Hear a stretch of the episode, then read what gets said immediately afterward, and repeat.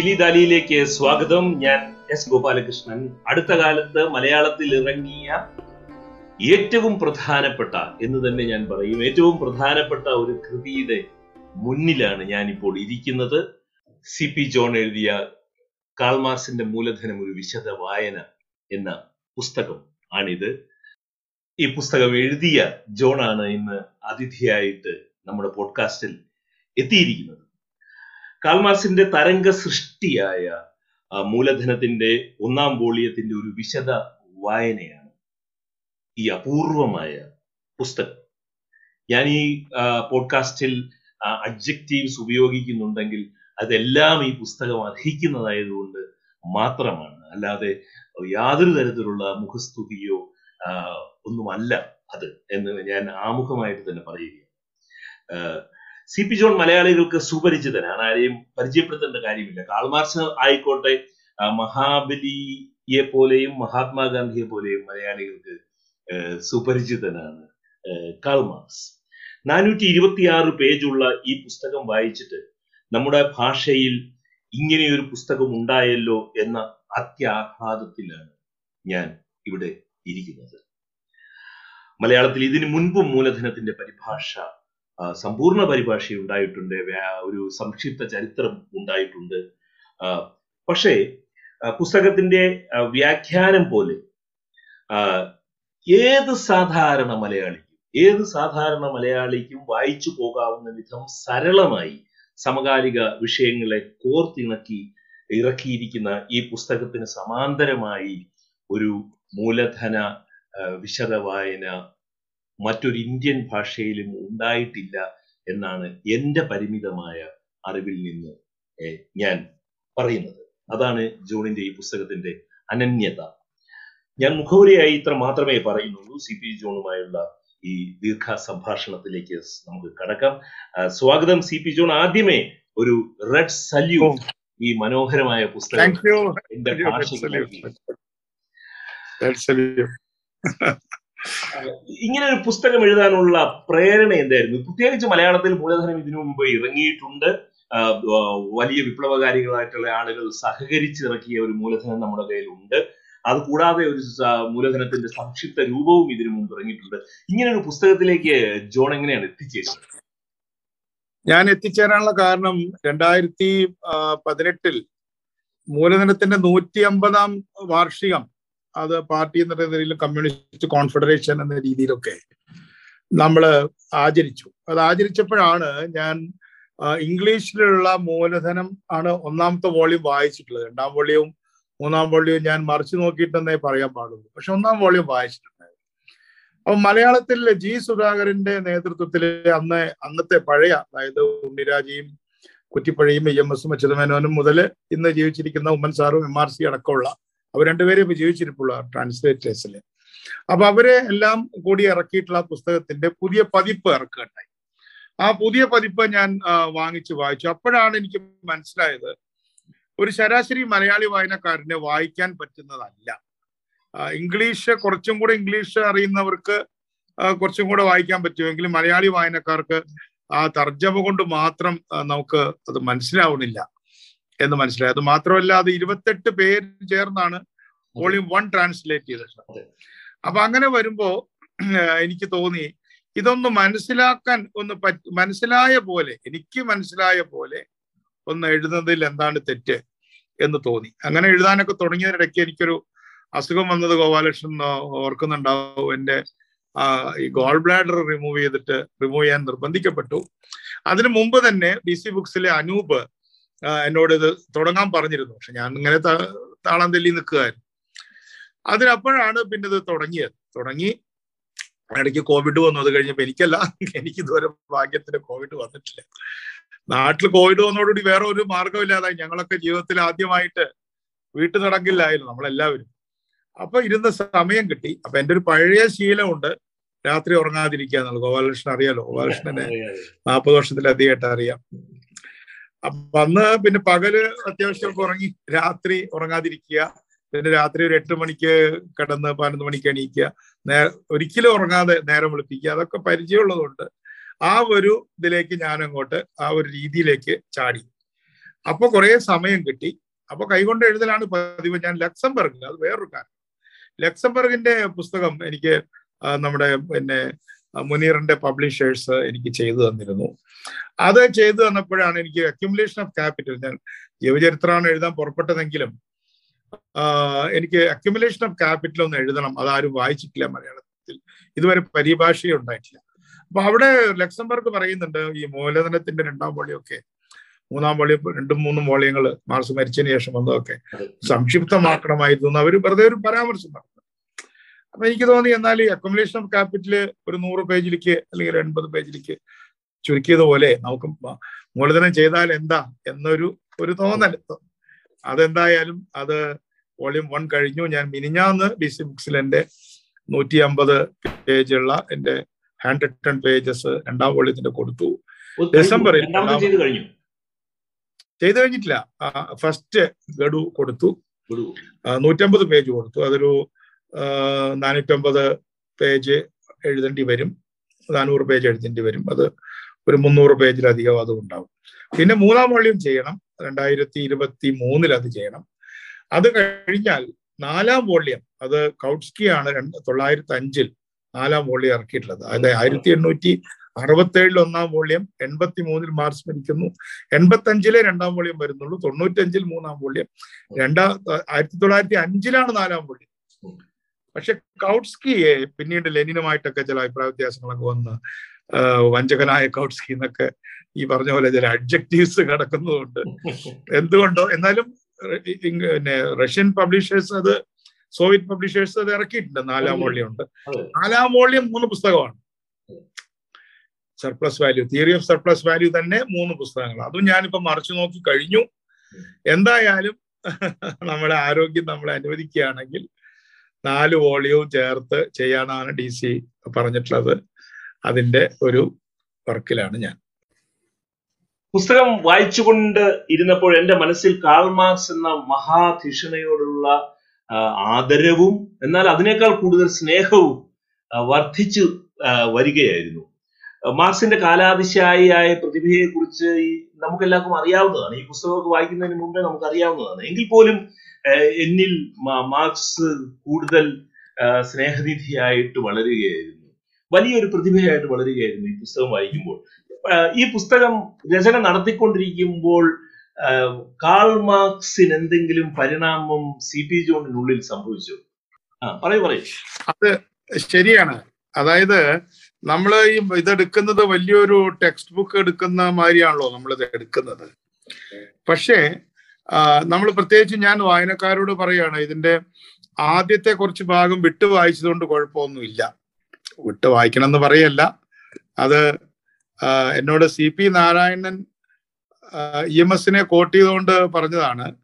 മൂലധനം വായിക്കുന്നവർക്ക് ആദ്യത്തെ ഒന്ന് രണ്ട് ഭാഗങ്ങളൊക്കെ വായിക്കാൻ വിഷമുണ്ടെങ്കിൽ പിന്നെ ബാക്കി പിന്നെ ഇത്തിരി പ- പുറകിലേക്ക് വായിച്ചാൽ മതി എന്ന് പറയാണ് ഇതുപോലെ. എനിക്ക് ഒരു സജസ്റ്റ് ചെയ്യാനുള്ളത് ഈ അധ്യായം പത്ത് അത് നിങ്ങൾ ഇവിടെ ഈ പുസ്തകത്തിൽ വായിക്കണം എന്ന് മാത്രമല്ല ഒറിജിനൽ തന്നെ വായിക്കണം. ഞാൻ ഈ പുസ്തകം എഴുതിയിട്ടുള്ളത് എന്റെ പുസ്തകം വായിക്കാൻ വേണ്ടിയല്ല. ഈ പുസ്തകം വായിച്ചതിന് ശേഷം ഒരായിരം പേരെങ്കിലും കേരളത്തിൽ ഒറിജിനൽ മൂലധനം വായിക്കണം എന്നുള്ളതാണ് ഒരു ഒരു ഒരു പുസ്തക എഴുത്തുകാരൻ എന്നുള്ള എന്റെ ആഗ്രഹമാണ് അത് ഈ പുസ്തകം വിറ്റുപോകുക എന്നുള്ളതാണ്. അപ്പൊ മൂലധനം വായിക്കണം. നമ്മുടെ ഫണ്ടമെന്റൽ അതാണ്. അത് വായിക്കാനുള്ള ഒരു എന്റെ ഒരു എളിയ ഒരു സംഭാവനയായിട്ടാണ് ഞാൻ കാണുന്നത്. അപ്പൊ അതുകൊണ്ട് പത്ത് പത്താമത്തെ അധ്യായം ഒക്കെ നമ്മളെടുത്ത് വായിക്കുന്ന സമയത്ത് നമുക്ക് കാണാൻ കഴിയും ഈ മാർച്ച് മൂന്ന് റിപ്പോർട്ടുകളാണ് പ്രധാനമായിട്ട് ഞാൻ ചരക്കുകൾ വിനിമയം തുടങ്ങിയിട്ടുള്ള കാര്യത്തിൽ പിന്നീട് വരാം. മൂന്ന് റിപ്പോർട്ടുകളാണ് മൂപ്പര് ചെയ്തിട്ടുള്ളത്. അത് ബ്രിട്ടീഷ് ഗവൺമെന്റ് സിസ്റ്റത്തോട് നമ്മൾ നന്ദി പറയണം. അദ്ദേഹം നന്ദി പറയാം ഡോക്ടർ സൈമൺ എന്നൊക്കെ പറയുന്ന പബ്ലിക് ഹെൽത്ത് ഇൻസ്പെക്ടറേറ്റ് മാർസ് തന്നെ താങ്ക് യു പറയുന്നുണ്ട്. മൂന്ന് റിപ്പോർട്ടിൽ ഒന്ന് ഫാക്ടറി ഇൻസ്പെക്ടറുടെ റിപ്പോർട്ടാണ് രണ്ടാമത്തേത് പബ്ലിക് ഹെൽത്ത് റിപ്പോർട്ടാണ് public health royal commission on public health അതേപോലെ തന്നെ മൂന്നാമത്തത് എന്ന് പറയുന്നത് ഈ പിന്നെ ഫാക്ടറികൾക്കകത്ത് നടക്കുന്ന കാര്യങ്ങളെക്കുറിച്ചും ലേബർ ഡിപ്പാർട്ട്മെന്റ് നടത്തുന്ന ഫാക്ടറി ഇൻസ്പെക്ടറുടെ റിപ്പോർട്ടിന്റെ കൂട്ടത്തിൽ ചിൽഡ്രൻസ് ലേബർ അത് അങ്ങനെ മൂന്ന് റിപ്പോർട്ടുകളാണ് ഏറ്റവും കൂടുതൽ ഉദ്ധരിച്ചിട്ടുള്ളത്. മാത്രമല്ല ഈ പുസ്തകത്തിന്റെ പുറകിൽ ഇവിടെ എന്തൊക്കെ ഉദ്ധരിച്ചിട്ടുണ്ട് എന്നുള്ളത് പിന്നെ ഒറിജിനലിൽ തന്നെ കൊടുത്തിട്ടുണ്ട്. അത് നിങ്ങൾ വളരെയധികം ശ്രദ്ധിച്ചു വായിക്കുന്ന ആളുകൾക്ക് അത് വായിക്കാവുന്നതാണ്. നാനൂറ്റി ഒമ്പതാമത്തെ പേജ് കൊടുത്ത് ഈ പദസൂചിക്ക് മുൻപ് തന്നെ പത്രമാസികകൾ അദ്ദേഹം നടത്തിയിട്ടുള്ള റിപ്പോർട്ടുകളെ കുറിച്ചൊക്കെ പ്രസിദ്ധീകരണങ്ങളെ കുറിച്ചൊക്കെ നാനൂറ്റി രണ്ടാമത്തെ പേജ് തൊട്ട് തന്നെ കൊടുത്തിട്ടുണ്ട്. അത് റിസർച്ച് ചെയ്യുന്നവർക്കൊക്കെ വായിക്കാൻ വേണ്ടിയിട്ടാണ്. ഒറിജിനലിലും ഉണ്ട്. അപ്പൊ എന്തായാലും വേണ്ടില്ല. ആ റിപ്പോർട്ടുകൾ ഞാൻ ഒരു വരി മാത്രം വായിക്കാം ഇപ്പൊ തൽക്കാലം. ഞാൻ ഗോപാലകൃഷ്ണനോട് സംസാരിക്കുമ്പോൾ വായിക്കാൻ വെച്ചിട്ടുള്ളതാണ്. മൂലധനം വായിക്കാൻ സാങ്കേതിക പദാവലിയും സങ്കീർണതകളും തടസ്സമാണെന്ന് പറയുന്നവർ മൂലധനത്തിന്റെ ഈ അധ്യായത്തിലെ കരളലിയിക്കുന്ന കഥകൾ കാണേണ്ടതാണ്. ഒൻപത് വയസ്സുള്ള ഒരു ബാലന്റെ കഥ കേൾക്കൂ. ഒൻപത് വയസ്സുള്ള വില്യം വുഡിനെ ജോലി ചെയ്യാൻ തുടങ്ങിയപ്പോൾ ഏഴു വയസ്സും പത്തു മാസവും പ്രായമായിരുന്നു. അവൻ ആരംഭം മുതൽ മൂശകളിലെ മൂശ എന്ന് പറഞ്ഞാൽ നമ്മുടെ ഈ ഡൈ ഉണ്ട് പ്രവർത്തനം. ഉരുകിയ ചുട്ടുപഴുത്ത് ലോകം കൈകാര്യം ചെയ്യുന്ന നടത്തി വന്നു. അപ്പൊ എത്ര എട്ട് വയസ്സിലാണ്. ആഴ്ചയിലെ എല്ലാ ദിവസവും അവൻ രാവിലെ ആറ് മണിക്ക് വരികയും ഒമ്പത് മണി വരെയും ജോലി ചെയ്യുകയും ചെയ്യും ഏഴ് വയസ്സുള്ള കുട്ടിക്ക് പതിനഞ്ച് മണിക്കൂർ ജോലി പന്ത്രണ്ട് വയസ്സുള്ള ജെ മുറ എന്ന കുട്ടിയെയാണ് മാർക്സ് ഇനി ഉദ്ധരിക്കുന്നത്. അതാണ് ഞാൻ പറഞ്ഞത്. നമ്മുടെ എഴുത്തുകാർ മനസ്സിലാക്കേണ്ടതാണ്. ഡാസ് ക്യാപിറ്റലിൽ ഇപ്പൊ ഈ പറഞ്ഞ കുട്ടികൾ ഒമ്പത് വയസ്സുള്ള കുട്ടിയുടെയും ഏഴു വയസ്സുള്ള കുട്ടിയുടെയും പന്ത്രണ്ട് വയസ്സുള്ള കുട്ടിയുടെയും പേരുണ്ട്. നമ്മളൊക്കെ എപ്പോഴും ബഹുവചനത്തിലും വലിയ വലിയ കാര്യങ്ങളിലും ദരിദ്രരായ കുട്ടികൾ പണിയെടുക്കുന്നവർ അങ്ങനെയൊക്കെയുള്ള വലിയ വലിയ ബഹുവചനങ്ങളല്ലേ നമ്മൾ പറയുള്ളൂ. കാരണം ഒരു സാധാരണ കുട്ടിയെ കുറിച്ചൊക്കെ പറയുന്ന ഒരു മോശമല്ലേ എന്ന മട്ടിലാണ്. പക്ഷേ ജെ മുറേ എന്ന് പറയുന്ന കുട്ടി സത്യത്തിൽ ഡിക്കൻസിന്റെ ഒക്കെ കഥകളിൽ നമ്മൾ വായിച്ചിട്ടുള്ളതുപോലെ അവൻ പറയുകയാണ്. റിപ്പോർട്ട് കൊടുക്കുകയാണ്. ഞാൻ ആറു മണിക്ക് വരും. ചിലപ്പോൾ നാല് മണിക്ക് വരും. കാലത്ത്. കഴിഞ്ഞ രാത്രി മുഴുവൻ ഞാൻ ജോലി ചെയ്തു. ഇന്ന് രാവിലെ ആറു മണി വരെ. കഴിഞ്ഞതിന്റെ മുമ്പിലത്തെ രാത്രിക്ക് ശേഷം ഞാൻ കിടന്നിട്ടില്ല. നമ്മളിപ്പോ പുസ്തകം എഴുതാൻ കിടന്നിട്ടില്ല എന്നുള്ളതല്ല. അത് തന്നെ. ഏഴു വയസ്സും പത്ത് വയസ്സുള്ള കുട്ടികൾ കഴിഞ്ഞ രാത്രി ഞാൻ ഉറങ്ങിയിട്ടില്ല. ഇപ്പൊ ആറു മണിയായി. കഴിഞ്ഞതിന്റെ രാത്രി കിടന്നി രാത്രിയിൽ എട്ടോ ഒൻപതോ കുട്ടികൾ ഇവിടെ ജോലി ചെയ്യുന്നുണ്ട്. ചിൽഡ്രൻസ് എംപ്ലോയ്മെന്റ് കമ്മീഷൻ റിപ്പോർട്ടിൽ നിന്നാണ് മാർക്സ് ഈ കൊടിയ ചൂഷണത്തിന്റെ കണ്ണീർ കഥകൾ എടുത്തു കാണിക്കുന്നത്. അപ്പൊ ഇത് കാണിക്കുന്നത് മാർക്സിന്റെ മനുഷ്യ സ്നേഹവും ഇക്കണോമിക്സും വിപ്ലവ ബോധവും ഒക്കെ ഒന്ന് തന്നെയാണ്. ഒന്ന് ഒന്നിനെ വലയം ചെയ്യുന്നതോ അല്ലെങ്കിൽ ഒന്നും ഒന്നൊന്നിനെ കവർ ചെയ്യുന്നതോ ഒന്നുമല്ല. ഒന്ന് ഒന്ന് എല്ലാം എല്ലാം മൾട്ടിപ്ലൈ ചെയ്യുന്നതാണ് X into Y into Z ആണ്. X plus Y plus Z പോലും അല്ല. നമുക്ക് പലപ്പോഴും നമ്മളൊക്കെ ആവശ്യത്തിന് വിപ്ലവകാരികളായി ഇനി കുറച്ച് അങ്ങനെയൊന്നും ഇല്ലെങ്കിലും കുഴപ്പമില്ല. അങ്ങനെയൊന്നുമില്ല. എല്ലാറ്റിനെയും കൂടെ ഗുണിച്ചെടുത്തിട്ടുള്ളതാണ്. അദ്ദേഹത്തിന്റെ വിജ്ഞാനം അദ്ദേഹത്തിന്റെ മനുഷ്യസ്നേഹം അതുപോലെ തന്നെ അദ്ദേഹത്തിന്റെ സാങ്കേതിക എന്റെ അടുത്ത ചോദ്യം അതാണ്. പക്ഷെ അതിനു മുമ്പ് എനിക്കൊരു ചോദ്യം ചോദിക്കാനുള്ളത് ഈ ജോണിന്റെ ഈ പുസ്തകത്തിൽ ഉള്ള പോലെ അത്ര ലളിതമായ രീതിയിലാണോ മൂലധനത്തിന്റെ ഭാഷ?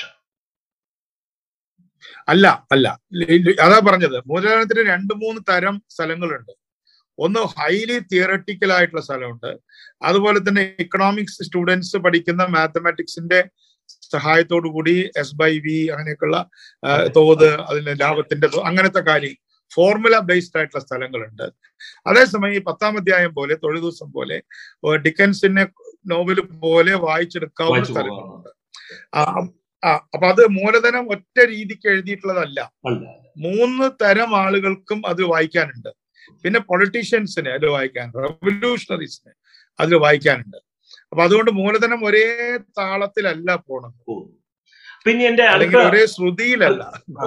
അടുത്ത ചോദ്യം എന്ന് പറയുന്നത് ഭാഷയിൽ പറഞ്ഞാൽ. ആ ഈ പരിണാമ സിദ്ധാന്തം ആയിക്കോട്ടെ ഫിലോസഫി ആയിക്കോട്ടെ ദൈവശാസ്ത്രമായിക്കോട്ടെ ചരിത്രമായിക്കോട്ടെ ഊർജതന്ത്രമായിക്കോട്ടെ ലോക സാഹിത്യം വിവിധ തരത്തിലുള്ള ലോക സാഹിത്യം ആയിക്കോട്ടെ ലോകത്തിലെ വിവിധ മതങ്ങളെ കുറിച്ചുള്ള അഗാധമായ അറിവായിക്കോട്ടെ കല ആയിക്കോട്ടെ രസതന്ത്രമായിക്കോട്ടെ എന്തിനും ഉപരി ഗണിതം മാത്തമാറ്റിക്സ് ആയിക്കോട്ടെ. ഇതിനെ ഇങ്ങനെയൊക്കെ ഏതെല്ലാം മേഖലകളിൽ ആയിരുന്നു ഈ മൂലധനം എഴുതുവാൻ തീരുമാനിക്കുന്ന മാർക്സിന്റെ വിജ്ഞാന മേഖല എന്നുള്ളത് നമ്മളെ നമ്മെ അത്ഭുതപ്പെടുത്തുന്ന ഒരു കാര്യമാണ്. അതിൽ അപ്പൊ ഈ ഒരു ഒരു പാരഗ്രാഫിൽ ഒരു ചെറിയ ഭാഗം മാത്രം ഞാൻ എടുത്തു വെച്ചിട്ടുണ്ട് ഒന്ന് വായിക്കാൻ വേണ്ടി. ചരക്കിനെ സംബന്ധിച്ച അന്യപദാർത്ഥവൽക്കരണം അമ്പത്തിനാലാമത്തെ പേജ്. ചരക്കിനെ സംബന്ധിച്ച അന്യപദാർത്ഥവൽക്കരണം നിർബന്ധിതാവസ്ഥയിൽ നിന്നും സ്വാതന്ത്ര്യത്തിലേക്കുള്ള പരിവർത്തനം എന്ന ഹെഗലിയൻ സങ്കല്പത്തെക്കാളും ലോബ്സ്റ്ററിന് വലിയ കൊഞ്ചിന് അതിന്റെ പുറംതൊണ്ട് ഊരിക്കളയുന്നതിനേക്കാളും വിശുദ്ധ ജെറോമിന് ആദി ആദമിനെ അകറ്റി നിർത്തുന്നതിന് വേണ്ടി വന്നതിനേക്കാളും കൂടുതൽ പ്രയാസം ഉണ്ടാകും എന്ന ഒരൊറ്റ വാക്യത്തിൽ മൂന്ന് മേഖലകളിൽ നിന്നുള്ള ഉദാഹരണങ്ങൾ കാൽമാസ് കൊണ്ട് നിറയ്ക്കുകയാണ്. അപ്പൊ എങ്ങനെയാണ് ഈ ലോകത്തെ കീഴ്മേൽ മറിച്ച ഒരു പുസ്തകം എഴുതുന്നത്? എഴുതുന്നതിൽ മാർക്സിനെ ഈ സാമ്പത്തികേതര വിജ്ഞാനവും അറിവും സഹായിച്ചു അത് എനിക്ക് തോന്നുന്നത് ഇന്നത്തെ പോലെ സ്പെഷ്യലൈസ്ഡ് ആയിരുന്നില്ല അന്നത്തെ പണ്ഡിതന്മാര്. കൂടുതൽ വേഴ്സറ്റൈൽ ആയിരുന്നു. അല്ലെങ്കിൽ എല്ലാം അറിയുന്നവരെയാണ് അന്ന് പണ്ഡിതൻ എന്ന് പറയുന്നത്. അപ്പൊ ഉദാഹരണത്തിന് ഇപ്പൊ ന്യൂട്ടൺ തന്നെ ആൽക്കമിസ്റ്റ് ആയിരുന്നു എന്നാണ് പറഞ്ഞത്. അദ്ദേഹത്തിന് കെമിസ്ട്രി അറിയാം. അദ്ദേഹം പിന്നെ വാസ്തവത്തിൽ റോയൽ മിന്റിന്റെ ചെയർമാൻ ആയിരുന്നു. ഈ സ്വർണ നാണയങ്ങൾ ഉണ്ടാക്കുന്ന മിന്റിന്റെ ചെയർമാൻ ആയിരുന്നു. അണ്ട് അദ്ദേഹം ഷെയർ ഒക്കെ എടുത്തിട്ട് ഒക്കെ പൊട്ടിപ്പൊളിക്കണമൊക്കെ ഉണ്ട്. എന്ന് പറഞ്ഞതുപോലെ എല്ലാ കാര്യങ്ങളും അറിഞ്ഞാലേ ഒരു വിജ്ഞാനിയാവുള്ളൂ. ആ ഒരു സ്കൂളിലാണ് മാർസും പഠിച്ചതെന്ന് എനിക്ക് തോന്നുന്നു. മാത്രമല്ല അദ്ദേഹത്തിന്റെ പുസ്തകം നമ്മൾ പിന്നെ ദാസ് ക്യാപിറ്റൽ മാത്രമല്ല മറ്റു പുസ്തകങ്ങളായാലും എടുത്താൽ അദ്ദേഹം ഒരു ചെറിയ ഒരു ഒരു ഒരു ഒരു വെല്ലുവിളി നമ്മളോട് പറയുന്നുണ്ട്. അതൊക്കെ എനിക്ക് അറിയാം എല്ലാ കാര്യങ്ങളും എനിക്കറിയാം. എന്ന് പറയുന്നത് പോലെ അദ്ദേഹം എല്ലാം അറിയാം. ഉദാഹരണത്തിന് കെമിസ്ട്രി ബിട്രിക് ആസിഡിനെ കുറിച്ച് അദ്ദേഹം ഓർഗാനിക് കെമിസ്ട്രി എന്ന് പറയുന്നുണ്ട്. അതേപോലെ തന്നെ സൂര്യന് ചുറ്റും എന്നെ കറങ്ങുന്ന അല്ല ഞാൻ ഗ്രാഫിക്കലായിട്ട് എന്നെ അത് അതൊക്കെ ഞാൻ. വരച്ച ഗ്രാഫാണ് അത് ഞാൻ വരച്ചതാണ്. അല്ലാതെ അതെ ക്യാപിറ്റൽ ഇല്ല എന്നുള്ള കാര്യം എല്ലാവർക്കും അറിയാലോ. അതുപോലെ എങ്ങനെയാണ് ഒരു ഒരു ഒരു കൃത്യമല്ലാത്ത ഒരു ചതുരത്തിൽ നിന്ന് അതെ എക്സാക്ട്ലി കപ്ലറെ കുറിച്ചൊക്കെ ഞാൻ എന്റെ കയ്യിൽ നിന്ന് ഞാനും ഇട്ടിട്ടുണ്ട് ഞാൻ പുസ്തകം വായിച്ചു എന്ന് മനസ്സിലായി. അദ്ദേഹത്തിന്റെ വായിച്ചു വായിച്ചു നിങ്ങൾ വായിക്കാതെ ചോദിക്കില്ല എന്ന് എനിക്കറിയാം അത് മാത്രമല്ല നിങ്ങൾ ഈ പറഞ്ഞ അമ്പത്തിനാലാം പേജിനെ കുറിച്ച് ഒരു തമാശ. ഞാനിത് അവസാനത്തേക്ക് വെച്ചു. അപ്പൊ ഞാൻ എപ്പോഴും ഈ വായനക്കിടയിൽ ഗോപാലകൃഷ്ണനെയൊക്കെ വിളിക്കുന്ന പോലെ തന്നെ വിളിച്ചിരുന്ന ഒരാളാണ് നമ്മുടെ ഫ്രാൻസിസ് ജോർജ്. ഓക്കെ. ഫ്രാൻസിസ് ജോർജിന് ആണ് എനിക്ക് സെന്റ് ജെറോമിനെ കുറിച്ചൊക്കെ ഉള്ള ഇതൊക്കെ കാരണം ഈ സെന്റ് ജെറോം ഒന്നും കേരളത്തിലെ ക്രിസ്ത്യൻ പശ്ചാത്തലത്തിലുള്ള ആളുകൾക്ക് പോലും. സെന്റ് ജെറോം ഒന്നും അത്രയും പരിചയമുള്ള ഒരാളാണ് അപ്പൊ അദ്ദേഹത്തിന്റെ പിതാവ് വലിയ വായനക്കാരാണ് ആ ശേഖരത്തിൽ നിന്നൊരു പുസ്തകം അങ്ങനെ അദ്ദേഹം എന്നെ നമ്മളെ റവറൻ വത്സൻ തമ്പുവിന്റെ വീട്ടിൽ കൊണ്ടുപോയി. അത് ഞാൻ ഇതിൽ എക്കണോളജി ചെയ്യുന്നുണ്ട്. അപ്പൊ അദ്ദേഹമാണ് ഈ നെസസിറ്റി എന്നുള്ള ആ. പദം. അത് പിന്നെ കോവലക്ഷൻ എങ്ങനെ അത് ഈ തത്ത കൊത്തിയെടുത്തവരെടുത്തു എന്ന് എനിക്ക് അറിഞ്ഞു ഈ ഈ ഈ പുസ്തകത്തിൽ എന്നെ ഏറ്റവും വിഷമിപ്പിച്ച ഒരു പേജാണ്. അവസാനം ഞാൻ അതിനെ വൺ ടു ത്രീ എന്നാക്കി എഴുതിയിരിക്കുകയാണ്. മനസ്സിലായി? അപ്പൊ അതിലെ ചരക്കിനെ സംബന്ധിച്ച അന്യപദാർത്ഥവൽക്കരണം അത് അത് അതെ. ഈ നമ്മുടെ കുർബാനയിൽ നടക്കുന്ന ഈ ബ്ലഡും അത് ബ്ലഡും ഫ്ലഷുമായിട്ട് മാറുന്ന ആ ഒരു സബ്സ്റ്റൻസ് ഇതായിട്ട് മാറുന്ന ഒരു ഇതാണ് മനസ്സിലായില്ലേ? അതൊരു തികച്ചും എന്താ പറയാ ബിബ്ലിക്കൽ അല്ലെങ്കിൽ തിയോളജിക്കൽ ആയിട്ടുള്ള ഒരു ഒരു കാര്യമാണ്. ക്രിസ്ത്യൻ വിശുദ്ധ കുർബാനക്കിടയിൽ അപ്പത്തിനും വീഞ്ഞിനും ഉണ്ടാകുന്നു എന്ന് കരുതപ്പെടുന്ന ശരീരവും രക്തവുമായുള്ള പരിവർത്തനമാണ്. അത്. എത്ര വിഷമമാണോ അതാണ് ഒരു വിഷമം. രണ്ടാമത്തെ വിഷമം നിർബന്ധിതാവസ്ഥയും നെസസിറ്റി ആൻഡ് ഫ്രീഡം അത് നമ്മുടെ ഈ ഫിലോസഫിയിൽ എപ്പോഴും നമ്മൾ ആവശ്യകത എന്നാണ് തർജമ ചെയ്തിട്ടുള്ളത്. അതെ. പക്ഷെ അതെന്നോട് പിന്നെ വത്സൻ തമ്പു ഡോക്ടർ വത്സൻ ഗവർണർ വത്സൻ തമ്പു ആണ് പറഞ്ഞത്. നെസസിറ്റി എന്നുള്ളതിന്റെ ഇവിടുത്തെ പിന്നെ അർത്ഥം അല്ലെങ്കിൽ മലയാളം അദ്ദേഹം മലയാളവും ഭയങ്കരമായിട്ട് അറിയുന്ന ആളാണല്ലോ. നെസസിറ്റി എന്നതിനേക്കാളും നിർബന്ധിത ആവശ്യകതയെക്കാളും നിർബന്ധിതാവസ്ഥ അപ്പൊ അതെ. അതാണ് നിങ്ങൾ വായിച്ച ആ ചാപ്റ്ററിലുള്ളത്. ചാപ്റ്ററിലുള്ളൂ. നിർബന്ധിതാവസ്ഥയും സ്വാതന്ത്ര്യവും പ്രസിദ്ധമായ ഹെഗലിയൻ സങ്കല്പമാണ്. അതെ. നിർബന്ധിതാവസ്ഥയ്ക്ക് പലപ്പോഴും ആവശ്യകത എന്ന് അർത്ഥപ്പെട്ടെ അതിൽ നല്ല തർജമ സോറി ഒരാൾക്ക് നേരെ തോക്കു ചൂണ്ടി പണം ചോദിക്കുമ്പോൾ ആയിരം രൂപ നൽകുന്നതും ഒരാൾ ഒരു നിർബന്ധവും ഇല്ലാതെ സ്വതന്ത്രമായി അതേ പണം അതേ ആൾക്ക് നൽകുന്നത് രണ്ട് അവസ്ഥകളുടെ പരുക്കൻ. ഉദാഹരണങ്ങളാണ്. അപ്പൊ ഈ നെസസിറ്റിയിൽ നിന്ന് ഫ്രീഡത്തിലേക്കുള്ള മാറ്റം വലിയ ഫിലോസഫിക്കൽ ആയിട്ടുള്ള ഒരു കാര്യമാണ്. ഞാനൊരാൾക്ക് ആയിരം രൂപ കൊടുക്കുന്ന അയാൾ എന്റെ നേരെ തോക്ക് ചൂണ്ടിയതുകൊണ്ടാണ് അതെ. അതേസമയം അതേ ആൾക്ക് തന്നെ ഞാൻ തോക്ക് ചൂണ്ടാതെ. രണ്ടായിരം രൂപ കൊടുത്തു എന്ന് വരും അതെ അതെ അതെന്റെ ഫ്രീഡമാണ് മനസ്സിലായി അപ്പൊ അതുകൊണ്ട് ആ ഫ്രീഡം ആൻഡ് നെസസിറ്റി എന്നുള്ളത് ഞങ്ങളൊക്കെ ഒരുപാട് പിന്നെ ഈ ആന്റി ഡൂറിംഗ് എന്നുള്ള പുസ്തകത്തിൽ മാർക്സിസം പഠിക്കുന്ന കാലത്ത് ഏറ്റവും കൂടുതൽ ബുദ്ധിമുട്ടിയിട്ടുണ്ട് പഠിക്കാൻ പി ജിയും സി പി നാരായണനുമാണ് ഏറ്റവും കൂടുതൽ ഞങ്ങളെ ഗൈഡ് ചെയ്തിട്ടുള്ളത്. ഒരിക്കൽ സി പി നാരായണൻ പറയുണ്ടായി അത് നെസസിറ്റത എന്ന് പറഞ്ഞാലും കുഴപ്പമൊന്നുമില്ല. കറുത്ത മനസ്സിലായാൽ മതി. നമുക്ക് ഈ ആവശ്യകത നിർബന്ധിത പക്ഷെ നമ്മൾ എന്റെ എന്റെ ചോദ്യം ഈ സാമ്പത്തിക ഇതര വിജ്ഞാന മേഖല അതിന് ജോൺ പറഞ്ഞു കഴിഞ്ഞു അക്കാലത്തെ പാണ്ഡിത്യത്തിന്റെ പ്രത്യേകത ഏതായിരുന്നു? അതെ അതെ. അത്ത അക്കാലത്തെ പാണ്ഡിത്യം എന്ന് പറഞ്ഞാൽ ഏകമുഖമല്ല. Knowing more and more about less and less എന്നുള്ളതാണല്ലോ ഇപ്പോഴത്തെ ഒരു theory more and more about less and less അല്ല more and more about more and more ആണ്. ഈ ഷേക്സ്പിയറിന്റെയും. അടുത്ത ചോദ്യം എന്റെ അടുത്ത ചോദ്യം പറയുന്നത് ഈ കാൾമാർസ് ദാൻഡയുടെ ഡിവൈൻ കോമഡിയെ കുറിച്ച് ഓർക്കുന്ന വേളയിൽ ഈ പുസ്തകത്തിൽ എന്നെ വലിയ സന്തോഷിപ്പിച്ച ഒരു ഭാഗമാണ് സി- പി ജോൺ തകഴിയുടെ ചെമ്മീനെ ഓർക്കുന്നു. ആ ഭാഗത്താണ് ആ ഭാഗത്ത് പെട്ടെന്ന് ഓൾ ഓഫ് എ സഡൻ ജോണിലേക്ക് തകഴിയുടെ ചെമ്മീൻ വരികയാണ്. കാൽമാർസ് ഡാന്റെ വർക്ക് ചെയ്തപ്പോൾ ജോണിൽ തകഴി വർക്ക് ചെയ്യുന്നു എന്നുള്ളതാണ്. ഈ മലയാളിക്ക് ആരാണ് കാൾമാർസ് എന്റെ ചോദ്യം അതാണ് മലയാളിക്ക് ആരാണ് കാൾമാർസ് ശരിക്ക് മലയാളികൾക്ക് ഒരു നമുക്ക് എഴുത്തച്ഛൻ എന്നൊക്കെ പറഞ്ഞ പോലെ ആളാണ് കാർ മാർക്സ് എന്ന് എനിക്ക് തോന്നുന്നത്. കാരണം നമ്മുടെ ബോധമണ്ഡലത്തെ കഴിഞ്ഞ അമ്പത് വർഷമായിട്ടോ അല്ല അമ്പതല്ലല്ലോ? അമ്പതല്ല. ഒരു അറുപത് എഴുപത് വർഷമായിട്ട് സ്വാധീനിച്ചൊരു വ്യക്തി എന്നുള്ള നിലയ്ക്ക് ഭാവിയിലും മാർക്സ് കഴിഞ്ഞ പോയ മാർക്സ് അല്ല വരാനിരിക്കുന്ന മാർക്സ് ഈ പാർട്ടിസാനിസത്തിന്റെ അപ്പുറത്തേക്ക് കയറിപ്പോയിട്ട് മലയാളികളെ ബാധിച്ചിട്ടുണ്ട് മാർക്സ് വല്ലാതെ. അതുകൊണ്ട് ഞാൻ ഈ ഒന്ന് രണ്ട് സ്ഥലത്ത് അത് എഴുതിയിട്ടുണ്ട്. ഒന്ന് പിന്നെ ഈ മിച്ച ജനസംഖ്യ എന്നൊരു കോൺസെപ്റ്റ് ഈ പുസ്തകത്തിൽ വരുന്നുണ്ട്. അപ്പൊ ആ മിച്ച ജനസംഖ്യയെ കുറിച്ച് ഇങ്ങനെ കണ്ടപ്പോ എനിക്ക് തന്നെ അതൊരു എനിക്ക് നമ്മളിതൊരു സ്റ്റുഡന്റും കൂടി ആവുകയാണല്ലോ. അതെ. ഞാൻ റിയലി ഒരു സ്റ്റുഡന്റ് ആണല്ലോ ഇതിന്റെ. അപ്പോ പെട്ടെന്ന് ജനസംഖ്യ അല്ല പ്രശ്നം. എത്ര പേർക്ക് തൊഴിലില്ലാത്തവരുണ്ട്. അപ്പൊ ആപേക്ഷികമായി എത്ര പേര് തൊഴിലില്ലാത്തവരുണ്ട്. അതാണ് പ്രശ്നം. എന്ന് മാർസ് പറയുന്നുണ്ട്. അപ്പൊ അങ്ങനെ തൊഴിലില്ലാത്തൊരു സൈന്യത്തിന്റെ സാന്നിധ്യത്തിൽ മാത്രമേ നിങ്ങൾക്ക് കൂടുതൽ മിച്ച മൂല്യം സൃഷ്ടിക്കാൻ കഴിയൂ. അപ്പോഴാണ് ഈ തൊഴിലാളിയുടെ ചരക്ക് അങ്ങാടിയിൽ കെട്ടിക്കിടക്കുന്നത്. അപ്പൊ അവൻ വില കുറച്ചത് വിൽക്കും അങ്ങനെ വരുമ്പോ ഈ തൊഴിലാളികൾക്കിടയിൽ തന്നെ ഒരു മത്സരം ഉണ്ടല്ലോ. അതാണല്ലോ നമ്മുടെ ഐ എ എസ് പരീക്ഷ മുതൽ എല്ലാ ടെസ്റ്റുകളുടെ അടിത്തറ തന്നെ അതാണല്ലോ. അതെ. അപ്പൊ അതുകൊണ്ട് അങ്ങനെ വരുമ്പോ എനിക്ക് പെട്ടെന്ന് ഓർമ്മ വന്ന അടൂർ ഗോപാലകൃഷ്ണന്റെ സ്വയംവരമാണ്. കൃത്യം അമ്പത് വർഷത്തെ. അമ്പതാം വർഷം ആഘോഷിക്കുകയാണ്. അപ്പൊ എനിക്ക് ഒരു രംഗം എനിക്ക് അന്ന് പിന്നെ ഞാൻ ഈ വയ്യാതെ കടന്ന സമയത്ത് രാത്രി മുഴുവൻ ഉറക്കമൊന്നുമില്ലാത്തതുകൊണ്ട് ഈ പറഞ്ഞ പോലെ അടൂരിന്റെ ചിത്രങ്ങളെല്ലാം കണ്ടു തീർത്തു. എറിമാരനെയും കണ്ടു. അപ്പൊ അതിലെനിക്ക് മുമ്പും ഞാൻ സ്വയംവരം കണ്ടിട്ടുണ്ട് ആദ്യം മുതലേ. കണ്ടുകൊണ്ടേ ഇരിക്കുകയാണത് ആ അതിൽ ഈ മധു ആണല്ലോ അദ്ദേഹം നായകനാണല്ലോ. അദ്ദേഹം അവിടെ ചെന്ന് ജോലിക്ക് കയറുന്നു അതെ. അപ്പോ നമ്മുടെ കൊടിയേറ്റം ഗോപി ആയിട്ടില്ല അന്ന്. സ്വയംവര ഗോപി എന്ന് പറയാം ഗോപി. ഒരു ഗേറ്റിന്റെ ഇടയിൽ കൂടെ ഇങ്ങനെ നോക്കുന്നുണ്ട് ഇയാളെ. ഇങ്ങനെ പിയേഴ്സ് ചെയ്ത് നോക്കുന്നുണ്ട്.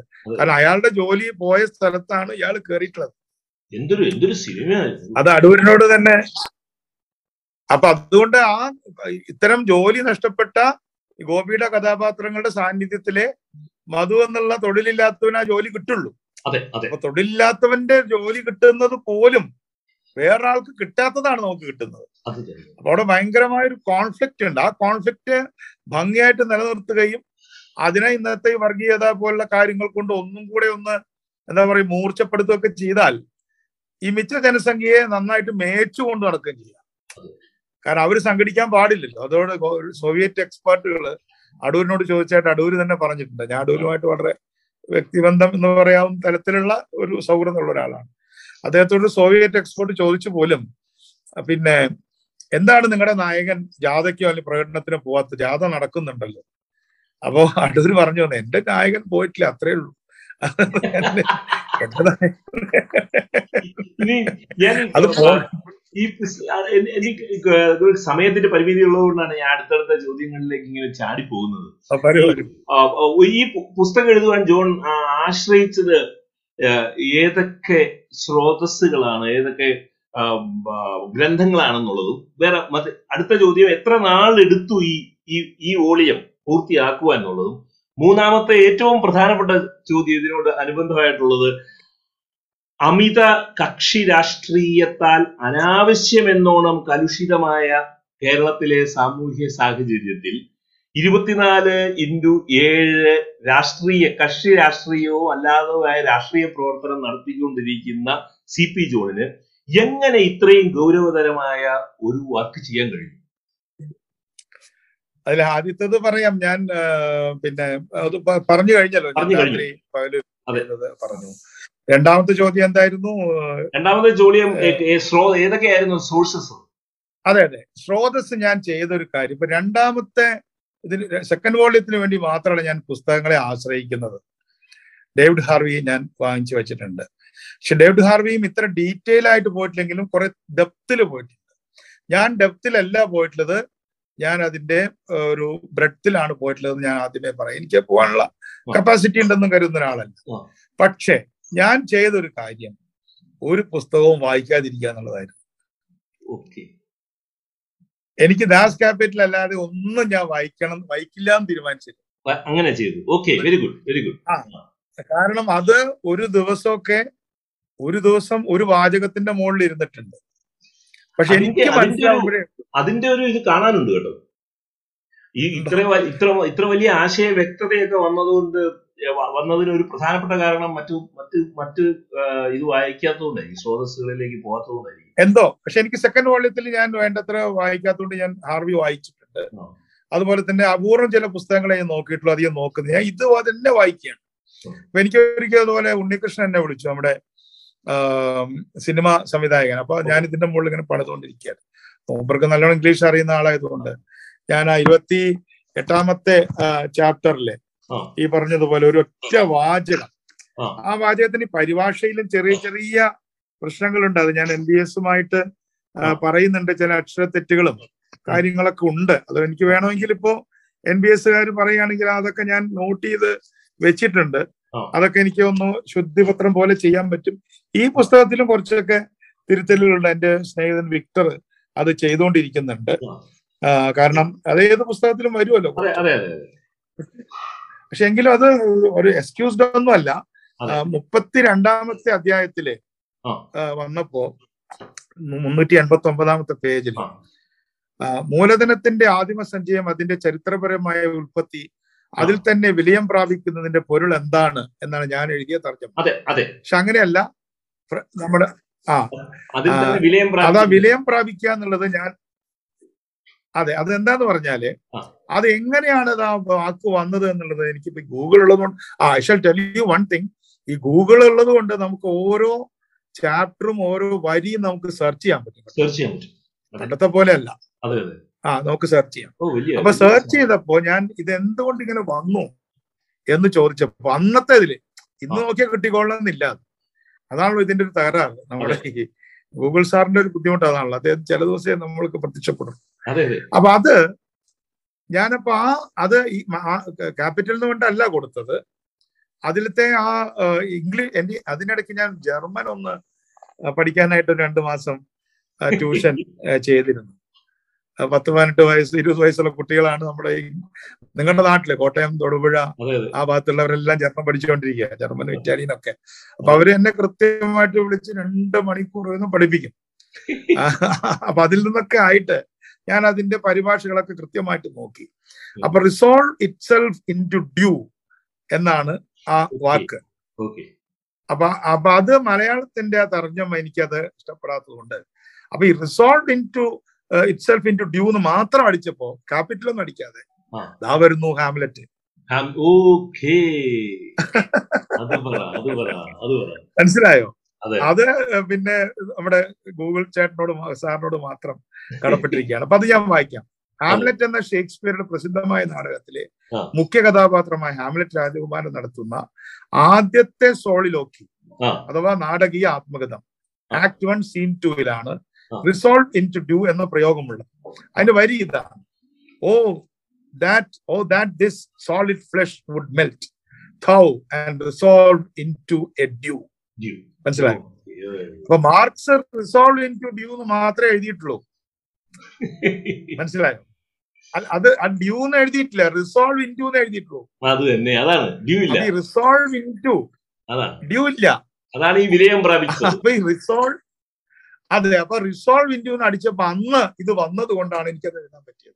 അപ്പൊ അതിനിടയിൽ ഞാൻ ഉണ്ണികൃഷ്ണമായിട്ട് ഇത് ഈ ഒറ്റ വരിക്ക് വേണ്ടി മണിക്കൂറുകൾ ഇരുന്ന് ഞങ്ങൾ ചർച്ച ചെയ്ത് അപ്പൊ അതിൽ മലയാള പരിഭാഷ കുറച്ചും കൂടെ മെച്ചപ്പെടുത്തണം. അത് നടത്തിയിട്ടുള്ള ആൾ ഞാൻ ഉണ്ണിരാജയ്ക്കാണല്ലോ സമർപ്പിച്ചിട്ടുള്ള പുസ്തകം. അതെ. കാരണം അവർ മുനിമാരെ പോലെ ഇരുന്ന് പണിതുകൊണ്ടാണ് നമുക്ക് ഇത് ചെയ്യാൻ പറ്റുന്നത്. എല്ലാവരും മറ്റുള്ളവരുടെ ഷോൾഡറിലാണ് കയറി നിൽക്കുന്നത് പറഞ്ഞ പോലെ. അവരുടെ ഷോൾഡറിൽ കയറി നിന്നിട്ട് നമ്മൾ എന്തോ കണ്ടു എന്ന് പറയാണ് പക്ഷേ ഈ resolve into the dew എന്നുള്ള ആ റിസോൾവ് ഇൻ ടു എന്ന പദത്തെ ഞാൻ ഇതാന്ന് മനസ്സിലാക്കുന്നതിന് ദിവസങ്ങൾ എടുത്തു. പക്ഷെ ആളിനോടൊക്കെ സംസാരിക്കും. ആളുടെ ഞാൻ വായിച്ച് ചിലപ്പോൾ ഞാൻ ഉണ്ണിയെ വായിച്ച് നമ്മുടെ കാർട്ടൂൺ ഉണ്ണിയെ ചില വരികൾ വായിച്ച് കേൾപ്പിക്കും. അങ്ങനെയൊക്കെ ചെയ്യും. എന്നല്ലാതെ ഞാൻ മറ്റൊരു സംഗ്രഹത്തെ ആശ്രയിച്ചിട്ടില്ല. ഇനി എന്റെ മൂന്നാമത്തെ മു- ചോദ്യത്തിന്റെ മൂന്നാമത്തെ ഭാഗമുണ്ട്. ആ. ഏതാണ്? എന്റെ ചോദ്യത്തിന്റെ മൂന്നാമത്തെ ഭാഗം അമിത കക്ഷി രാഷ്ട്രീയത്താൽ അനാവശ്യമെന്നോണം കലുഷിതമായ കേരളത്തിൽ ദൈനംദിന രാഷ്ട്രീയ പ്രവർത്തനത്തിൽ ഏർപ്പെട്ടിരിക്കുന്ന ജോണിന് ഇത്ര വലിയ ഒരു അതായത് ഒരു മനനം ഉള്ള വർക്ക് ഇത്. ഇത് എങ്ങനെ ഇത് രണ്ടും കൂടെ പറ്റുന്നുള്ളൂ? ഈ ആന്തോളനം എങ്ങനെ സാധ്യമായി എന്നുള്ളതാണ്. ഒരു ഒരു നന്ദി പറയേണ്ടത് ലോക്ക്ഡൌണിനോടാണ് കാരണം ലോക്ക്ഡൌൺ വന്നതുകൊണ്ട് പണ്ട് ആളുകളൊക്കെ ജയിലിൽ പോകുമ്പോഴാണല്ലോ പുസ്തകം എഴുതുന്നത് അത് തന്നെ. എന്ന് പറഞ്ഞ പോലെ നമ്മൾ ഈ ലോക്ക്ഡൌൺ ആയതുകൊണ്ടായിരിക്കാം പറ്റിയത്. പറ്റിയത്. കാരണം ആരും നമ്മളെ കാണാൻ പാടില്ല നമ്മൾ ആരും കാണാൻ പാടില്ല. എന്നാലും എന്റെ പാർട്ടി പ്രവർത്തനങ്ങളൊക്കെ തന്നെ ഞാൻ പാർട്ടി ഓഫീസ് കോപ്പറേറ്റീവ് സൊസൈറ്റി. അഞ്ച് കിലോമീറ്റർ പിന്നെ പട്ടത്തേക്കും അഞ്ച് കിലോമീറ്റർ പാപ്പനംകോട്ടേക്കും അണക്കാട്ടേക്കും അല്ലാതെ എവിടെയും ഞാൻ പോയിട്ടില്ല. എത്രയോ മാസം. ഏഴ് ആറ് മാസത്തോളം ഞാൻ തിരുവനന്തപുരത്തിന് പുറത്ത് പോയിട്ടില്ല. അപ്പൊ ആ സമയത്താണ് ഞാൻ ഇതിന്റെ മുകളിൽ എന്താ പറയാ കുതിരപ്പുറത്ത് കയറിയത്. അല്ല ലോകം ലോകമാകമാനം സ്റ്റഡീസ് ഉണ്ട്. ഈ ക്രിയേറ്റിവിറ്റി വളരെ മുമ്പോട്ട് പോയി എന്നാണ് ലോക്ക്ഡൌണിന്റെ സമയത്ത്.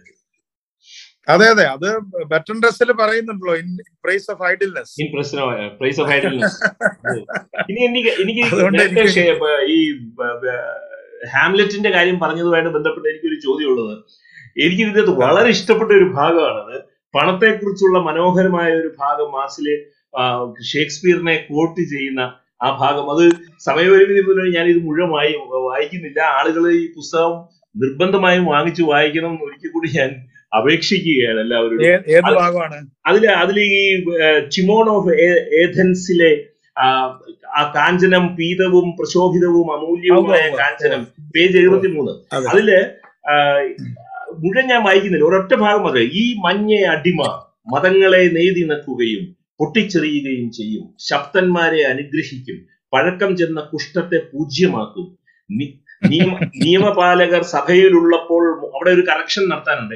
നിയമപാലകർ തെറ്റാണ്. അത് ആ നിയമപാലകർന്നേ ഉള്ളൂ. ആ, സഭയിലുള്ളപ്പോൾ മോഷ്ടാക്കൾക്ക് സ്ഥാനവും പ്രതാപവും ഉപചാരവും ലോകസമിതിയും നൽകും. വൃദ്ധ വിധവയ്ക്ക് വിവാഹമുണ്ടാക്കുന്നത് ഇത് തന്നെ. വരൂ നശിച്ച മണ്ണേ ഇതാ സകല മനുഷ്യരുടെയും വേശ്യ എന്ന ഷേക്സ്പിയറുടെ പ്രയോഗം ഈ പണത്തിന്റെ മാസ്മരികത എടുത്തു കാണിക്കാൻ വേണ്ടി ഷേക്സ്പിയറെ ഉദ്ധരിക്കുന്ന ഒരു ഭാഗമുണ്ടല്ലോ. അപ്പൊ ഞാൻ എനിക്ക് അതിന് ഭാഗത്ത് നിന്ന് ചോദിക്കാനുള്ളത് എന്താണെന്ന് വെച്ച് കഴിഞ്ഞാൽ മലയാളിക്ക് ഒരു പ്രശസ്തമായ പഴഞ്ചൊല്ലുണ്ട് പണത്തിന് മേൽ പരുന്തും പറക്കൂല ഈ മാർസ് ഈ പഴഞ്ചൊല്ലി വിശ്വസിക്കുമോ മാർസ് ഈ പഴഞ്ചൊല്ലിൽ വിശ്വസിക്കുമോ പണത്തിന് മേൽ പരുന്തും പറക്കൂല എന്നുള്ള മലയാളിയുടെ പഴഞ്ചൊല്ലി തീർച്ചയായിട്ടും പണത്തെക്കുറിച്ച് അത് വാസ്തവത്തിൽ ഗോപാലകൃഷ്ണൻ അദ്ദേഹം ബൈബിളിൽ നിന്നാണ് ആദ്യം ഈ പണത്തെക്കുറിച്ച് ആദ്യം പറയുന്നത്. അതായത് വെളിപാട് പതിമൂന്ന് ചാപ്റ്റർ പതിമൂന്നിൽ. അതായത് ഈ ഈ മൃഗത്തിന്റെ പറഞ്ഞിട്ട് അറിയാലോ. അപ്പൊ അതായത് പിന്നെ രാജാക്കന്മാരുടെ വേശ്യ അതെ. അപ്പൊ അത് ഒരു വോർ എന്ന രീതിയിൽ തന്നെയാണ് പണത്തിനെ അത്. ജോൺ പറഞ്ഞിട്ടുള്ള അതെ. ആ റെവലേഷനിൽ നിന്നായിരിക്കണം ഷേക്സ്പിയർ എടുത്തിട്ടുള്ളത്. പക്ഷെ റെവലേഷനും ഷേക്സ്പിയറും മാർസ് എടുത്തിട്ടുണ്ട്. റെവലേഷൻ കോട്ട. മാർസിന്റെ വഴിപാടൊന്നും ഒരു നിസ്സാരമാണ്. അദ്ദേഹമൊക്കെ വായിച്ച് തറവാണ്. അദ്ദേഹത്തിന് ഷേക്സ്പിയർ ബൈബിൾ ദാന്തെ അല്ലെങ്കിൽ ആരാണോ അവരൊക്കെ അന്നത്തെ കാലത്തുള്ള എഴുത്തുകളൊക്കെ അദ്ദേഹത്തിന് അറിയാമെന്ന് അദ്ദേഹം കാണിച്ചു തന്നിട്ടുണ്ട്. പിന്നെ പിന്നെ അതിലെ ഒരു ചെറിയൊരു ഇതുള്ളത് നമുക്ക് ഈ ജാതിയെ കുറിച്ചുള്ള പറയുന്ന സ്ഥലത്ത് ഞാനൊരു ആകെ കൂടി ഒരു ഒരു പ്രോബ്ലമാറ്റിക് ആയിട്ട് എനിക്ക് തോന്നിയിട്ടുള്ളത് അതാണ്. ഒരു വലിയതായിട്ടല്ല എങ്കിലും നൂറ്റി എഴുപത്തിനാലാമത്തെ പേജിൽ ഈ ജാതി കുറച്ചൊരു ബയോളജിക്കൽ എന്ന രീതിയിൽ ഒരു അർത്ഥം വരുന്നുണ്ടോ? അതൊന്നും കൂടെ ജർമ്മൻ വെർഷൻ നന്നായി വായിക്കാൻ അറിയുന്നവർക്ക്. കൊടുത്ത് വായിപ്പിക്കേണ്ടതാണ്. ഇംഗ്ലീഷ് വായിക്കുമ്പോഴും ആ. ഒരു പ്രോബ്ലം ഉണ്ട്. അതായത് ജാതിയും അത് ഞാൻ വായിക്കാം. മുൻകാല സമൂഹങ്ങളിൽ പ്രസ്തുത പ്രവണത ഒന്നുകിൽ ജാതി സമ്പ്രദമായി ഉറച്ചു സമ്പ്രദായമായി ഉറച്ചു. അല്ലെങ്കിൽ ജാതി സമ്പ്രദായത്തിന് അനുഗുണമല്ലാത്ത പ്രവർത്തനങ്ങൾ ചരിത്ര സാഹചര്യങ്ങൾ ജനിപ്പിച്ചപ്പോൾ അത് ഗിൽഡുകളായി ഉറഞ്ഞുകൂടി ജന്തുക്കളെയും സസ്യജാലങ്ങളെയും വംശങ്ങളെയും വംശങ്ങളും നാനാജാതികളും സസ്യജാലങ്ങളെയും വംശങ്ങളും നാനാജാതികളുമായി വേർതിരിക്കുന്ന അതേ പ്രകൃതി നിയമത്തിന്റെ പ്രവർത്തന ഫലമായി തന്നെയാണ് ഗിൽഡുകളും ജാതികളും ഉത്ഭവിക്കുന്നത്. മാർസിന്റെ ജാതിയും പ്രകൃതി നിയമവും തമ്മിലുള്ള ബന്ധപ്പെടത്തിൽ അംഗീകരിക്കാൻ സാധ്യമല്ല എന്ന് ഞാൻ പറയുന്നുണ്ട്. എന്നിട്ട് പിന്നെ വരുന്നതൊക്കെ വളരെ കൂളായിട്ടുള്ള കാര്യം. ഒരു വ്യത്യാസമേ ഉള്ളൂ. വളർച്ച കുറെ മുന്നോട്ട് പോയി കഴിയുമ്പോൾ ജാതികളുടെ പാരമ്പര്യ സ്വഭാവവും ഗിൽഡുകളുടെ ഒറ്റപ്പെട്ട നിലനിൽപ്പും സമൂഹ നിയമമായി വാഴ്ത്തപ്പെടുന്നു. അപ്പൊ ഞാൻ അവിടെ കുമാരനാശാനെ പറയുന്നുണ്ട്. കുമാരനാശാനെ ഓർക്കാം. ഇന്നലെ ചെയ്ത ഒരു അബദ്ധം. നാളത്തെ ആചാരമാകാം. പിന്നെ അതുപോലെ ഒരു സിനിമയെ കൂടെ പറഞ്ഞ് ഞാൻ നിർത്താം. ഞാൻ ഏറ്റവും കൂടുതൽ എന്നെ എന്നെ സ്വാധീനിച്ച. അതായത് ദാസ് കാപ്പിറ്റലിനെ എനിക്ക് മനസ്സിലാക്കി തന്ന ചെറുപ്പത്തിലെ നമ്മളത് വായിക്കുമ്പോഴാണ് മനസ്സിലാകുന്നത് ഒരു ഫിലിം എന്ന് പറയുന്നത് മോഡേൺ ടൈംസ് തന്നെയാണ്. അത് ഓ സംശയം. അത് ഞാൻ പലതവണ പറയുന്നുണ്ട് മോഡേൺ ടൈംസ് പിന്നെ ഞാൻ ഗാന്ധിജി അതുമായിട്ട് ബന്ധപ്പെട്ട് ഞാനൊരു ചോദ്യം എഴുതി വെച്ചിട്ടുണ്ട്. അതായത് ഈ മ- ഗാന്ധിയും ആധുനിക വ്യവസായങ്ങളെ കണ്ട രീതിയിലുള്ള അതെ അതെ അതെ അതെ. അതായത് മാർസ് എപ്പോഴും ഇന്ത്യയുടെ ഇതേ പറഞ്ഞ നൂറ്റി എഴുപത്തി അഞ്ചാം പേജിൽ തന്നെ ഒരു വരി ഞാൻ വായിക്കാം. സൗന്ദര്യത്തിലും നേർമയിലും ഡാക്കയിലെ മസ്ലിൻ തുണികളെയും അഴി അഴിവില്ലാത്ത വർണഭംഗിയിൽ കോറമാൻഡൽ പ്രദേശത്തെ കാലിക്കോ തുടങ്ങിയ തുണിത്തരങ്ങളെയും അതിശയിപ്പിക്കാൻ ഇന്ന് വരെ കഴിഞ്ഞിട്ടില്ല. എങ്കിലും അവയെല്ലാം ഉൽപ്പാദിപ്പിക്കപ്പെടുന്നത് മൂലധനങ്ങൾ മൂലധനം യന്ത്രങ്ങൾ തൊഴിലുപജനം തുടങ്ങി യൂറോപ്പിലെ നിർമ്മാണ വ്യവസായങ്ങൾ ഏർപ്പെട്ട ഏർപ്പെട്ടിരിക്കുന്നവർക്കുള്ള അനുകൂല സാഹചര്യങ്ങൾ ഒന്നുമില്ലാതെയാണ്. അതെ. എന്ന് വെച്ചാൽ എങ്ങനെയാണ് ഇന്ത്യയിലെ ഈ കാര്യങ്ങൾ നടന്നിരുന്നത് എന്നെ കുറിച്ച് മാർസിന് കറക്റ്റ് ആയിട്ടുള്ള ഇൻഫർമേഷൻ ഉണ്ടെങ്കിലും അദ്ദേഹത്തിന് ജാതിയൊന്നും കണ്ടിട്ട് അനുഭവിക്കാൻ പറ്റിയിട്ടില്ലല്ലോ. അതെ. അതെ അതെ ഇതുമായിട്ട് ഞാൻ ഇനി പിന്നീട് ചോദിക്കാൻ വെച്ചിരുന്ന ഒരു ചോദ്യം ഏതായാലും ഈ കോണ്ടെക്സ്റ്റിൽ അങ്ങനെ ചോദിക്കാമെന്ന് വിചാരിച്ചു. ഈ ഇന്ത്യയെ എത്രമാത്രം അറിയാമായിരുന്നു? മാർക്സിന്. അതായത് പ്രത്യേകിച്ച് ഞാൻ ഈ പോയിന്റിലേക്ക് വരുന്നത്. ഈ ഇന്ത്യയിലെ മതവും ജാതിയും അതിന്റെയൊക്കെ ആഴവും അതൊക്കെ മനസ്സിലാക്കിയിരുന്നത് മാർസ് മാർക്സ്? വാസ്തവത്തിൽ മാർസ് ജർമ്മൻ ഭാഷയിൽ എഴുതിയ ജർമ്മൻകാരനാണ്. ഇത് എഴുതിയതും ജർമ്മനാണല്ലോ. അതെ. പക്ഷെ എഴുതിയത് മുഴുവൻ ഇംഗ്ലണ്ടിനെ കുറിച്ചും ഇന്ത്യയെ കുറിച്ചുമാണ്. പക്ഷെ എഴുതിയ സ്ഥലം ബ്രിട്ടീഷ് ലൈബ്രറിയാണ്. അപ്പൊ ബ്രിട്ടീഷ് ലൈബ്രറിയിൽ വാറൻ ഹേസ്റ്റിങ്സിനെ കുറിച്ച് അദ്ദേഹം പറയുന്നുണ്ടല്ലോ. വാറൻ ഹേസ്റ്റിങ്സിന്റെ വിചാരണ. അതുപോലെ ബംഗാൾ ക്ഷാമം ഒറീസ ക്ഷാമം ആയിരത്തി എണ്ണൂറ്റി അറുപത്തി അഞ്ചിലെ ബംഗാൾ ക്ഷാമത്തെ കുറിച്ച് പല സെക്കൻഡ് വോളത്തിലും പറയുന്നുണ്ട്. അപ്പൊ അത് എങ്ങനെയാണ് ഇതൊക്കെ വിഷ്ണുവിനെ കുറിച്ച് പറയുന്നുണ്ട്. അതെ അത് എനിക്ക് വിഷ്ണുവിനെ അറിയാന്നുള്ള മട്ടിൽ പറയുന്നതാണ്. ഈ. മിച്ചമൂല്യം ഉണ്ടാക്കിയതിന് ശേഷം ഇത് ചെലവാക്കണോ വേണ്ടയോ? അത് തന്നെ സ്വയം ചെലവാക്കി കളയണോ? അതോ വീണ്ടും മൂലധനാക്കണോ എന്നുള്ള കാര്യത്തിൽ കൺഫ്യൂസ്ഡ് ആയിട്ട് ഒരു വിഷ്ണുവിന്റെ മുമ്പിൽ തപസനിക്കും തപസനുഷ്ഠിക്കുന്ന ഒരാളെ പോലെ മുതലാളി ഇങ്ങനെ നിൽക്കുന്നു എന്ന് പറയുന്നത് ഒരു ഉപമ പോലെയാണ് അത് അവിടെ പറയുന്നത്. പക്ഷേ ഇന്ത്യൻ കോളനി വാഴ്ച ഇന്ത്യയിലെ ഗ്രാമങ്ങളെ എങ്ങനെയാണ് നശിപ്പിച്ചത് എങ്ങനെയാണ് തകർത്തത് എന്നുള്ളതിന്റെ വിവിഡ് ആയിട്ടുള്ള എക്സ്പ്ലനേഷൻ മൂലധനം ഒന്നാം വോള്യത്തിലുണ്ട്. അതുകൊണ്ട് ഇന്ത്യയെ കുറിച്ച് പഠിക്കുന്നവരും വോള്യം വൺ വായിക്കണം. വോള്യം ടു എന്ന് ഞാൻ പറയില്ല.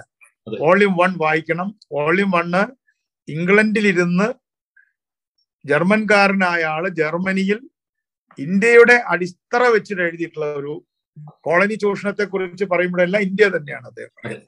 പക്ഷെ ലക്സംബർഗിലേക്കൊക്കെ വരുമ്പോഴേക്കും ലക്സംബർഗ് ആഫ്രിക്കയുടെ ചൂഷണങ്ങൾ കോങ്കോയുടെ അവിടെ ഉള്ള ഓരോ രാജ്യങ്ങളെ കുറിച്ചും പറയുന്നുണ്ട്.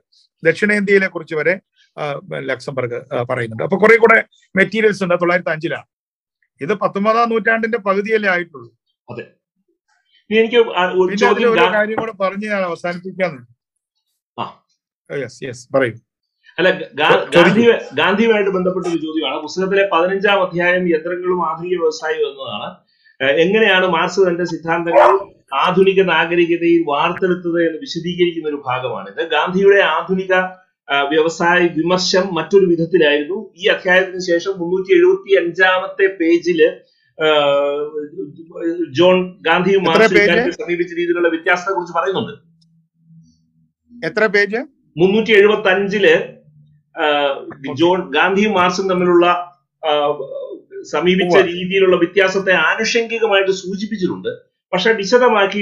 അതിന്റെ ആവശ്യം ഈ പുസ്തകത്തിൽ ഇല്ലാതാനും പക്ഷേ രണ്ടുപേരുടെയും. വിമർശനങ്ങളിൽ ആധുനികത ആധുനിക സമൂഹത്തിന്റെ അല്ലെങ്കിൽ നാഗരികതയെ അല്ലെങ്കിൽ വ്യവസായ സമൂഹത്തിന്റെ കാര്യത്തിലുള്ള രണ്ടുപേരുടെയും വിമർശനങ്ങളിൽ ഇപ്പോൾ പ്രസക്തി ഏതിനാണ്? അതായത് ഇക്കണോമിക്സിന്റെ കാര്യത്തിൽ മാർക്സ് ഗാന്ധിയെക്കാളും വളരെ തിയറട്ടിക്കൽ ആയിട്ടുള്ള അതെ. അതിന്റെ എന്താ പറയാ ആ ഫോർമുല ബേസ്ഡ് നമ്മളൊരു ഒരു ഡോക്ടറാണോ കവിയാണോ എന്നൊക്കെ ചോദിക്കുന്ന പോലെയാണ്. ഗാന്ധിയാണോ മാർക്സ് ആണോ പക്ഷെ ഡോക്ടറിന് ഡോക്ടറിന് അല്ല കവിക്ക് ഡോക്ടറെ കാണേണ്ടിയും വരും. ഡോക്ടർ കവിത വായിക്കേണ്ടി വരും. അതെ അതെ അതെ അതുകൊണ്ട് ഞാനെപ്പോഴും ഗാന്ധിയെ ഒരു കവിതയെ പോലെയാണ് ആസ്വദിക്കുന്നത്. ഒരു കവിയെ പോലെയാണ് ഞാൻ. ഒരു ഗാന്ധിയൻ എക്സ്പേർട്ട് അല്ലേ. പക്ഷേ ഗാന്ധി വളരെ ക്രാന്തദർശിയായിരുന്നു. അദ്ദേഹം മാർസ് വായിച്ചിട്ടുണ്ടാവണം എന്നാണ് എന്റെ ധാരണ.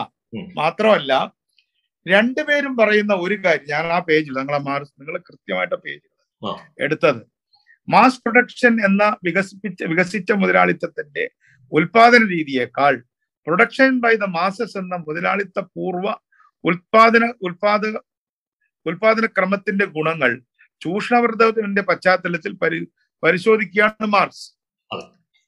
അതായത് നിങ്ങൾ ഈ പ്രൊഡക്ഷൻ ബൈ ദ മാസസിൽ നിന്നും മാസ് പ്രൊഡക്ഷനിലേക്ക് വന്നപ്പോൾ എന്തുമാത്രം അധിക ചൂഷണമാണ് മുതലാളി നടത്തിയത്? എന്ന് മാർസ് തെളിയിക്കുകയാണ് ക്യാപിറ്റലിലെങ്കിൽ അതെ.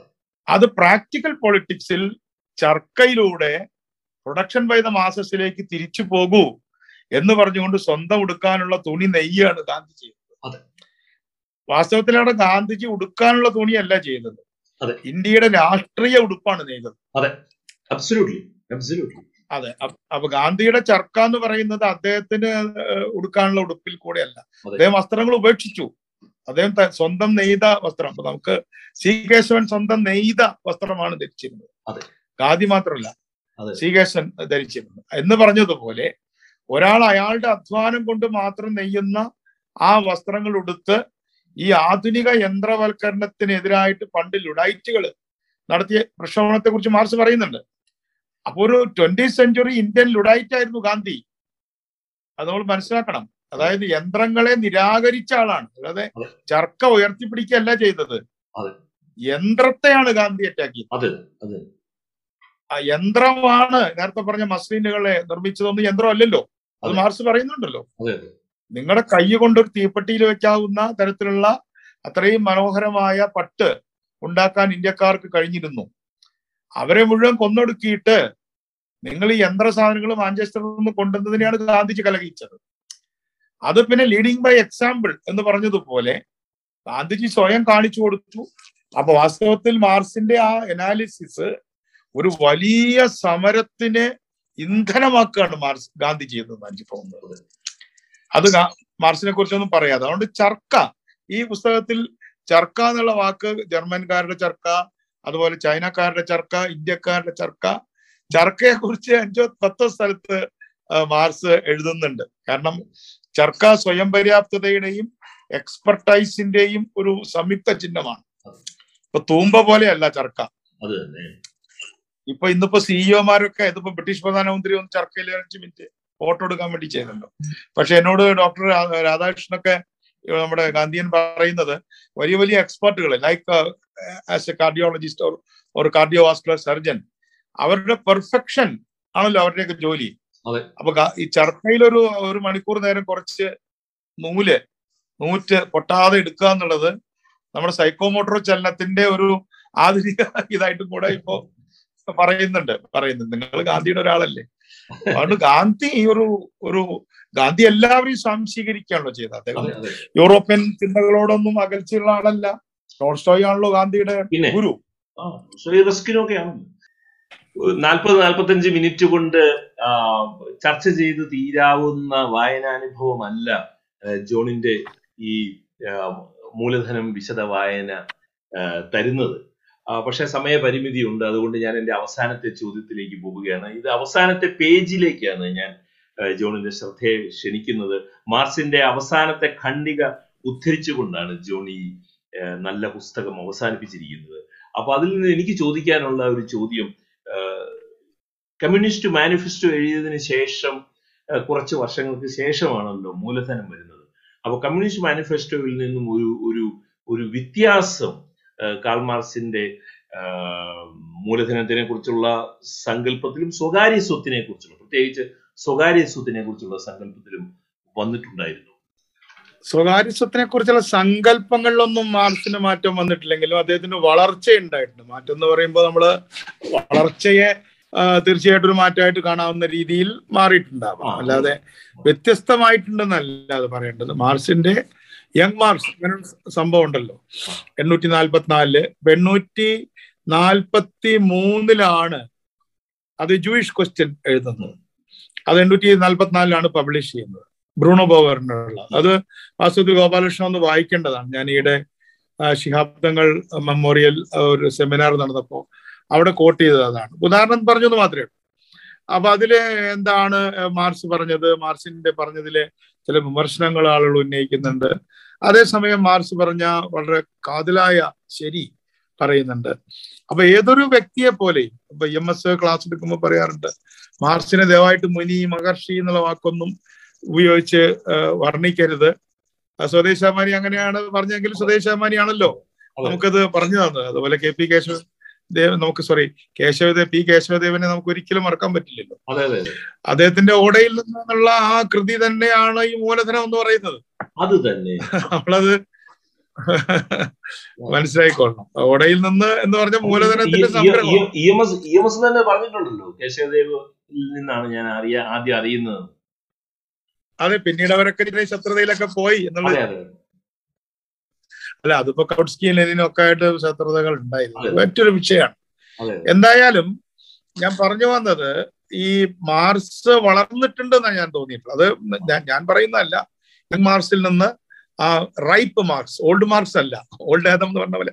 ഓൾഡ് ആദത്തിന് തമാശയുണ്ട്. ഓൾഡ് ആദമിന് വൃദ്ധനായ ആദം എന്ന് തർജമ തെറ്റാണ്. അത് പഴയ ആദം എന്നാണ്. New Adam old Adam. New Adam Christ ആണ്. അപ്പൊ അതിൽ അത് ഞാൻ പക്ഷെ ഇത് യങ് മാർക്സും എന്തോ ജോൺ അത് പറഞ്ഞിട്ടുണ്ട്. Young Adam. അതുപോലെ തന്നെ ഗ്രോണപ്പ് മാർക്സ് എന്ന്. അതെ അതെ അതെ അതെ. ഇത് ഇത് ഗ്രോണപ്പ് മാർക്സ് ആണ്. കുറേ കൂടെ റൈപ്പ് ആയിട്ടുള്ള എന്താ പറയാ ഒരു മൂത്ത എന്നാണ് പറയുന്നത്. മൂത്ത മാർക്സ് ആണ്. അതുകൊണ്ട് അതിൽ അദ്ദേഹത്തിന് തീർച്ചയായിട്ടും കൂടുതൽ വ്യക്തത ഉണ്ടായിട്ടുണ്ടാവുമല്ലോ. കാരണം അദ്ദേഹം ഈ വായിക്കുകയും എഴുതുകയും പഠിക്കുകയും അതിനിടയിൽ വിപ്ലവ പ്രവർത്തനങ്ങൾ നടത്തുകയും ഇന്റർനാഷണലിന്റെ കാര്യങ്ങൾ ചെയ്യുകയും ഒക്കെ ചെയ്യുകയാണ്. അതിനിടയിൽ കൂടെ ജീവിതത്തിൽ ഉണ്ടാവുന്ന പ്രയാസങ്ങൾ കുട്ടികളുടെ മരണം അങ്ങനെ നിരവധി സംഭവങ്ങളിൽ കൂടെ കടന്നു പോകാണല്ലോ മാർക്സ് അപ്പൊ അങ്ങനെ വരുന്ന സമയത്ത് നമ്മൾ മാർക്സിന്റെ മൂലധനത്തെ വായിക്കുമ്പോൾ എന്തുകൊണ്ടോ നമ്മൾ ലാസ്റ്റ് ചാപ്റ്റർ അദ്ദേഹം അവസാനിപ്പിക്കുന്നത് നിങ്ങൾ വായിച്ചല്ലോ. മാർസിന്റെ തന്നെ അവസാന ഖണ്ഡിക ഉദ്ധരിച്ചുകൊണ്ട് ഈ ഗ്രന്ഥം അവസാനിക്കുകയാണ്. ഏതായാലും കോളനികളിലെ സ്ഥിതിയല്ല നമുക്കിവിടെ പ്രസക്തമായിട്ടുള്ളത്. നമുക്ക് താല്പര്യമുള്ള ഒരേ ഒരു കാര്യം പഴയ ലോകത്തിലെ അർത്ഥശാസ്ത്രം പുതിയ ലോകത്തിൽ കണ്ടുപിടിച്ചതും പുറപ്പുറത്തു നിന്ന് വിളംബരം ചെയ്തതുമായ രഹസ്യമാണ്. അതായത് ഉൽപാദനത്തിന്റെയും സഞ്ചയത്തിന്റെയും മുതലാളിത്ത രീതിയുടെയും അതുകൊണ്ട് തന്നെ മുതലാളിത്ത സ്വകാര്യ സ്വത്തിന്റെയും. മൗലികമായ ഉപാധി സ്വന്തം അധ്വാനം കൊണ്ട് സമ്പാദിച്ച സ്വകാര്യ സ്വത്തിന്റെ സംഹാരമാണ്. മറ്റു വാക്കുകളിൽ തൊഴിലാളിയുടെ എല്ലാ സ്വത്തവകാശവും പിടിച്ചെടുക്കാം അതാണ്. ദാസ് ക്യാപിറ്റൽ അവിടെ അവസാനിക്കുകയാണ്. വാസ്തവത്തിൽ അദ്ദേഹം വലിയ ആഹ്വാനങ്ങളൊന്നും ഈ ദാസ് ക്യാപിറ്റലിൽ നടത്തുന്നില്ല പക്ഷെ അദ്ദേഹം പറയുന്നുണ്ട് വിപ്ലവത്തെ കുറിച്ച് കമ്മ്യൂണിസ്റ്റ് പാർട്ടി എന്ന രീതിയിലല്ല. കമ്മ്യൂണിസ്റ്റ് മാനിഫെസ്റ്റോ കമ്മ്യൂണിസ്റ്റ് പാർട്ടിയുടെ മാനിഫെസ്റ്റോ ആണ്. ഇത് കമ്മ്യൂണിസ്റ്റുകാർക്ക് സ്വന്തം അഭിപ്രായങ്ങൾ മറച്ചു വെക്കുന്നത് കമ്മ്യൂണിസ്റ്റുകാർ കറുപ്പാണ് എന്നൊക്കെയുള്ള പ്രസിദ്ധമായ പ്രസ്താവനകളുണ്ടല്ലോ. അതുപോലെയുള്ള പ്രസ്താവനകളല്ല അദ്ദേഹം ഇതിൽ ചെയ്യുന്നത്. താൻ കമ്മ്യൂണിസ്റ്റ് പാർട്ടി ആയാലും കൊള്ളാം ഇല്ലെങ്കിലും കൊള്ളാം. നിങ്ങൾക്കിത് അംഗീകരിച്ചേ പറ്റുള്ളൂ എന്നുള്ള ആ നിറഞ്ഞ ഒരു ഇക്കണോമിസ്റ്റിന്റെ അതുപോലെ പോളിറ്റീഷ്യന്റെ മനുഷ്യസ്നേഹിയുടെ ഒരു പ്രഖ്യാപനമാണ് മൂലധനത്തിൽ അവസാനിപ്പിക്കുന്നത്. പക്ഷെ നമ്മൾ മലയാളികൾ ഞാൻ പറഞ്ഞു മാർസ് മലയാളികൾക്ക് ഭാഷയ്ക്ക് എഴുത്തച്ഛൻ എന്ന പോലെ തന്നെ രാഷ്ട്രീയത്തിലെ ഒരു. ഭാവിയിൽ എഴുത്തച്ഛനെ പോലെ വരേണ്ട ഒരാൾ തന്നെയാണ് മാർസ്. സംശയം ഗാന്ധി നാച്ചുറലി ഗാന്ധി മാർച്ച് തന്നെയാണ് നമ്മുടെ മുമ്പിൽ നിറഞ്ഞു നിൽക്കുന്നത്. അപ്പൊ അതുകൊണ്ട് ഭാവി മലയാളി. നമ്മളിപ്പോ ഈ പുസ്തകം എഴുതിയത്. ഈ ആഴ്ച തന്നെ വായിച്ചു തീർക്കാനുള്ള ഒരു വാരികയായിട്ടല്ലല്ലോ. ഇപ്പൊ അമ്പത് വർഷം മുമ്പുള്ളതല്ലേ നമ്മുടെ നമ്മളെടുത്ത് വായിക്കുന്നത്. അവരെ അതുപോലെ സ്വയംവരം അമ്പത് വർഷം മുമ്പുള്ളതല്ലേ നമ്മൾ കാണുന്നത്. എന്തായാലും നമ്മൾ ഞാനും ഗോപാലകൃഷ്ണനും ഇല്ലാത്ത ഒരു കാലത്തും ഈ വീഡിയോ ആൾക്കാർ കാണട്ടെ. അതുപോലെ അപ്പൊ അന്ന് അന്നത്തെ മലയാളികൾ അല്ലെങ്കിൽ അന്നത്തെ മനുഷ്യര് അവർക്ക് ഇത് വിലയിരുത്തുന്ന സമയത്ത് അവർ കുറേയും കൂടെ ബെറ്റർ ആയിട്ടുള്ള ആൾക്കാരായിരിക്കും. അപ്പൊ അവിടെ ഈ അധ്വാനിക്കുന്നവന്റെ സ്വകാര്യ സ്വത്ത് ഉദാഹരണത്തിന് അതിൽ ഏറ്റവും നല്ലത് നമുക്ക് അമ്പത് വർഷം മുമ്പ് പരിചയമില്ലാത്ത ഒരു സ്വകാര്യ സ്വത്താണ് ഈ പ്രവാസിയുടെ സ്വകാര്യ സ്വത്ത് എന്ന് പറയുന്നത്. ഈ പ്രവാസികളായ ആളുകളുടെ സ്വകാര്യ സ്വത്ത്. നമ്മളിപ്പോ നിങ്ങളുടെ നാട്ടിലെ കോട്ടയത്തോ അല്ലെങ്കിൽ തിരുവനന്തപുരത്തോ മലപ്പുറത്തോ കണ്ണൂരോ തൃശ്ശൂരൊക്കെ ചെന്ന ഒരുപാട് സ്വകാര്യ സ്വത്തുക്കൾ കാണാം. പക്ഷെ അത് ഈ അധ്വാനിച്ചവന്റെ സ്വകാര്യ സ്വത്താണ്. നമ്മുടെ പ്രവാസി എന്ന് പറഞ്ഞാൽ അധ്വാനിച്ച തൊഴിലാളിയാണ്. അവന്റെ സ്വകാര്യ സ്വത്താണ്. അത് ഇവിടെ അവൻ തന്നെ ഇവിടുത്തെ പോകുന്നേക്കാളും മുമ്പുള്ളതിനേക്കാളും ബെറ്റർ പൊസിഷനിലാണ് അവൻ തിരിച്ചു വരുന്നത്. പക്ഷെ അങ്ങനെ തിരിച്ചു വരുമ്പോൾ നമ്മുടെ നാടൻ ഭാഷയിൽ ചായക്കടയിൽ ഞാനും ഗോപാലകൃഷ്ണൻ പറയാൻ ബൂർഷാസിയായി അതെ അതെ അതെ. അതായത് ഒരു അതിനെ ഞാൻ ചില യൂണിയനുകൾ എനിക്ക് പലതരം യൂണിയനുകളുണ്ട്. എനിക്കിപ്പോ നിർമ്മാണ തൊഴിലാളികളുടെ യൂണിയൻ ഉണ്ട് ബാങ്ക് എംപ്ലോയീസിന്റെ യൂണിയനുണ്ട്. ഉണ്ട് പ്രസിഡന്റാണ് ഞാൻ. സെക്രട്ടറി ഒക്കെയാണ് ഇപ്പോഴും ആണ് അപ്പൊ ഞാൻ എപ്പോഴും പറയാറുണ്ട് ഒരു poor man must be a worker a poor man must be a worker ഒരു പാവപ്പെട്ടവൻ തൊഴിലാളിയായേ പറ്റൂ. പക്ഷെ തൊഴിലാളി പാവപ്പെട്ടവനാണോ നിർബന്ധമില്ല. A worker need not be a poor man. അപ്പൊ നമ്മളിവിടെ തൊഴിലാളി സമം ദരിദ്രൻ. ദരിദ്രൻ സമം തൊഴിലാളി. ദരിദ്രന് തൊഴിലാളിയായേ പറ്റുള്ളൂ. കാരണം ഓട്ടോറിക്ഷ ഓടിക്കേണ്ടി വരും അല്ലെങ്കിൽ വണ്ടി വലിക്കേണ്ടി വരും പാടത്ത് പണിയെടുക്കേണ്ടി വരും. പക്ഷേ അങ്ങനെ അല്ലാത്ത തൊഴിലാളികൾ ഉണ്ട് പക്ഷെ അവരോട് എനിക്ക് പറയാനുള്ളത് അവർ തൊഴിലാളികളാണെന്ന് അവർ മനസ്സിലാക്കുക എന്നുള്ളതാണ്. They are the exploited lot. They are not exploiters പക്ഷെ അവരുടെ അവിടെയാണ് നിങ്ങളുടെ സാഹിത്യവും കലയ്ക്കും ഒക്കെ വഹിക്കാനുള്ള പങ്ക്. നിങ്ങൾ എക്സ്പ്ലോയിറ്റർ അല്ല. You are the exploited lot അവർ എക്സ്പ്ലോയിറ്റേഷനെതിരെ അല്ല സംസാരിക്കുക. അവർ വീട്ടിൽ ജോലിക്ക് വരുന്ന ആൾക്ക് എങ്ങനെ കൂലി കുറച്ച് കൊടുക്കാം.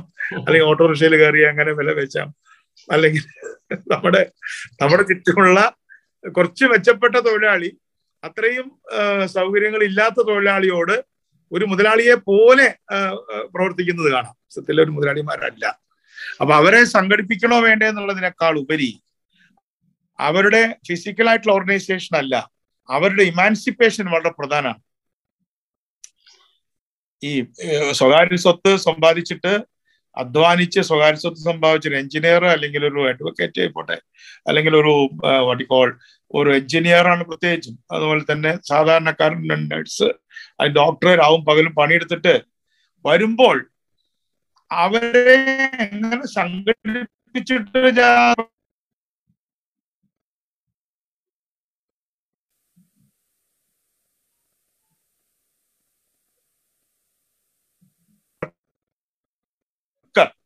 or emancipation of the exploited എന്നുള്ള ഒരു കോൺസെപ്റ്റിലേക്ക് കാരണം അവരിൽ അവരാണ് ഇനി അവരുടെ ജനസംഖ്യ കൂടി വരികയാണ്.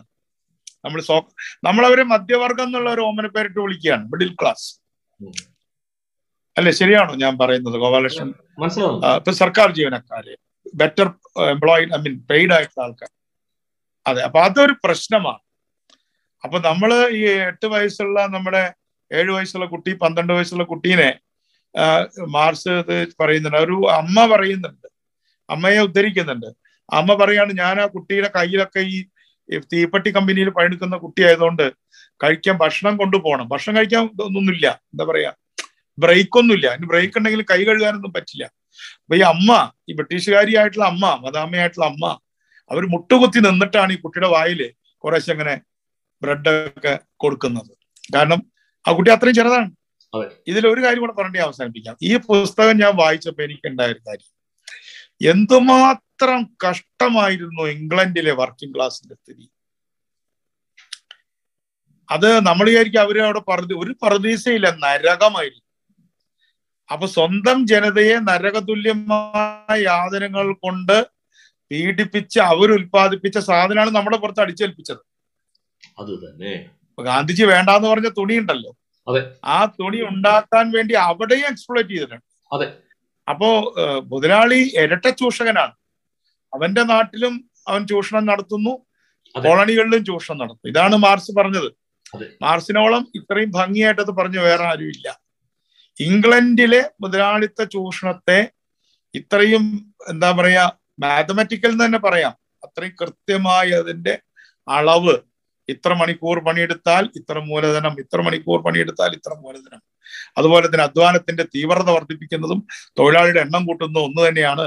ഒരു തൊഴിലാളിയെ കൊണ്ട് പന്ത്രണ്ട് മണിക്കൂർ പണിയെടുപ്പിക്കുന്നതും ഒരു രണ്ട് ഒരു തൊഴിലാളിയെ കൊണ്ട് എട്ടും പിന്നെ അടുത്ത ആളെ കൊണ്ട് നാലും ചെയ്യിക്കുന്ന ഒന്ന് തന്നെയാണ്. ഇന്നൊക്കെയുള്ള ഫോർമുല ബേസ്ഡ് അതാണ് ഈ ദാസ് ക്യാപിറ്റന്റെ പ്രത്യേകത. ഒരു ഫോർമുല ബേസ്ഡ് ആണ്. കുറെ അധ്യായങ്ങളൊക്കെ തന്നെ ഫോർമുല ബേസ്ഡ് ആണ്. അതിൽ ഈസ് ഈക്വൽ ടു അങ്ങനെയുള്ള മാത്രമല്ല മാത്തമാറ്റിക്സിനെ ഞാൻ mathematical notes of Karl Marx ചെയ്യാൻ ഉദ്ദേശിക്കുന്നുണ്ട് ഗോപാലകൃഷ്ണൻ ഇത് കഴിയുന്ന അതായത് അദ്ദേഹം സീറോ ബൈ സീറോ എടുക്കുന്നുണ്ട്. അതുപോലെ square root of minus one അതിനെ കുറിച്ച് പറയുന്നുണ്ട്. ലക്സംബർഗും പറയുന്നു. മൈനസ് വൺ അന്നുണ്ടായ ചിന്തകളാണ്. അതെ. അത് വിശദമായിട്ട് പറഞ്ഞിട്ടുണ്ട്. അത് എന്റെ നീസാണ് അത് സീറോ ബൈ സീറോ എഴുതി തന്നത്. എന്താണ് എങ്ങനെയാണ്? പക്ഷെ മാർച്ച് അതൊക്കെ വളരെ ഭംഗിയായിട്ട് എക്കണോമിക്സിലേക്ക് കൊണ്ടുവരികയാണ്. അപ്പൊ അതൊന്ന്. പിന്നെ ഒന്ന് എനിക്ക് തോന്നുന്നത് ഈ ഇക്കണോ ഫിസിക്സ് കൊണ്ട് സബ്ജക്ട് ഞാൻ ഈ അടുത്ത കാലത്തായിട്ട് ഈ അടുത്ത കാലം മീൻസ് അഞ്ചു പത്ത് വർഷമായിട്ട് വായിക്കുന്നുണ്ട്. അതിലൊരു പുസ്തകം എഴുതണമെന്നുണ്ട്. അത് വാസ്തവത്തിൽ ഇന്ത്യൻ നമ്മുടെ ഇന്ത്യൻ സ്റ്റാറ്റിസ്റ്റിക്കൽ ഇൻസ്റ്റിറ്റ്യൂട്ട് കൽക്കട്ട. അവിടെ നിന്നാണ് ആ തിയറി ഒക്കെ കൂടുതൽ വന്നിട്ടുള്ളത്. അപ്പൊ അതിന്റെയൊക്കെ ആദ്യ രൂപം നമുക്ക് ഇതിൽ കാണാം. ഞാൻ പറയുന്നുണ്ട് അത്. ഓരോ സയൻസ് പറഞ്ഞിട്ട് അദ്ദേഹം അതിനെ എക്കണോമിക്സിലേക്ക് കൊണ്ടുപോകുന്നുണ്ട്. ഇപ്പോ അതെ ഇപ്പൊ എംഗൽസ് പറയുന്നത് ഇലക്ട്രിസിറ്റി നമുക്ക് കാണാൻ പറ്റില്ല. പക്ഷെ ഇലക്ട്രിസിറ്റി കൊണ്ട് ജോലി ചെയ്യാൻ പറ്റും. അതുപോലെ അധ്വാനമല്ല അധ്വാന ശക്തിയാണ് വാങ്ങിക്കുന്നത്. ഇലക്ട്രിസിറ്റിയാണ് വാങ്ങിക്കുന്നത്. ചൂടല്ല. ഫ്രിഡ്ജിൽ അത് തണുപ്പാണ്. ഹീറ്ററിൽ അത് ചൂടാണ് ലൈറ്റിൽ അത് വെളിച്ചമാണ് ഫാനിൽ അത് അതെ. അങ്ങനെ ഇലക്ട്രിസിറ്റി എന്നുള്ള ലേബർ പവർ ആണ് നമ്മൾ വാങ്ങിക്കുന്നത്. അപ്പൊ ലേബറിനല്ല വാങ്ങിക്കുന്നത്. പിന്നെ അടിമത്തത്തെ കുറിച്ച് മാർക്സ് ഇതിൽ എഴുതിയിട്ടുള്ള അടിമകളെ കൊണ്ടുപോയിട്ട് അമേരിക്കയിലെ നടത്തിയിട്ടുള്ള ചൂഷണം അവരുടെ തലയിലെ അവരെ കൊന്നൊടുക്കിയത് അവിടുത്തെ ആദിവാസികളെ കൊന്നൊടുക്കിയത്. അങ്ങനെ അവരുടെ കൊന്നും തെളിയിക്കാൻ വേണ്ടിയിട്ട് അവരുടെ തല വെട്ടിയിട്ട് അതിന്റെ മുകളിൽ നിന്ന് ഒരു കഷ്ണം തൊലി ശിരോചർമ്മം. വെട്ടിയെടുത്ത് നമ്മൾ എലിയെ പിടിക്കാൻ പോകുന്ന ആൾക്കാർക്കൊക്കെ ശമ്പളം പൈസ കൊടുക്കുമ്പോ പണ്ട് എലിയുടെ വാൽ എണ്ണി കാണിക്കണം. മനസ്സിലായോ? പണ്ട് പട്ടിപ്പിടുത്തുണ്ടായിരുന്ന കാലത്ത് പട്ടി എണ്ണി കാണിക്കണം. ഒരു പട്ടിക്ക് ഇത്ര രൂപ. എന്ന് പറഞ്ഞ പോലെയാണ് മനുഷ്യരെ കൊന്നിരുന്നത്. ഈ യൂറോപ്യൻസ്. എന്നിട്ട് അവർ കൊന്നതിന് തെളിവിന് വേണ്ടി ഈ തലയുടെ മുകളിലുള്ള ശിരസിൽ നിന്നുള്ള മുടിയോട് കൂടിയ തൊലി കാണിക്കണം. കാണിക്കണം. ഇതൊക്കെ വിവിഡായിട്ട് കൊളോണിയലിസത്തിന്റെ ആപത്തുകൾ അതുപോലെ തന്നെ അമേരിക്കയിലെ കർഷകർ ഇവിടെ നിന്ന് ആദ്യം പോയ യൂറോപ്യൻസ് തന്നെ കർഷകരായിരുന്നു. പിന്നെ അമേരിക്കയിലെ മുതലാളിത്തം വരുമ്പോ കർഷകരെ പേടിപ്പിക്കുകയാണ്. അവിടെ കർഷകരുമായിട്ട് ഏറ്റുമുട്ടുകയാണ് മുതലാളിത്തം. നമ്മൾ വിചാരിക്കുന്ന അമേരിക്കയിൽ റെഡിമെയ്ഡ് ക്യാപിറ്റലിസ്റ്റ് അല്ല. അമേരിക്കയിലേക്ക് ആദ്യം കർഷകർ പോയി പോയിട്ടുണ്ട്. ആ കർഷകരെ എങ്ങനെയാണോ യൂറോപ്പിൽ ഉപദ്രവിച്ചത്? അതുപോലെ അമേരിക്കയിൽ ഉപദ്രവിച്ചത്. അവരുടെ ഭൂമിയെ തട്ടിപ്പറിക്കലും എല്ലാമായിട്ട് എന്തായാലും വളരെ നീണ്ടുപോയി. ഗോപാലകൃഷ്ണൻ എനിക്ക് വേണ്ടി വളരെ വളരെ. വളരെ വായിച്ചു. അതിനുവേണ്ടി വളരെ പ്രധാനപ്പെട്ട ഒരു പുസ്തകത്തിനെ കുറിച്ച് ഇത്രയും വിശദമായിട്ട് സംസാരിക്കാൻ സാധിച്ചതിൽ സന്തോഷമുണ്ട്. ഈ പോഡ്കാസ്റ്റ് കാണുകയോ കേൾക്കുകയോ ചെയ്ത എല്ലാ ആളുകളും ഈ പുസ്തകം വാങ്ങിച്ച് വായിക്കുകയും വരും തലമുറയ്ക്ക് വേണ്ടി വീട്ടിൽ ലൈബ്രറികളിൽ വെക്കുകയും ചെയ്യേണ്ടതാണ്. ഈ നോട്ടോടുകൂടി നമുക്ക് ഈ. Thanks a lot John for your വളരെ നന്ദി വളരെ നന്ദി കോമതി വളരെ നന്ദി ഓക്കെ റൈറ്റ്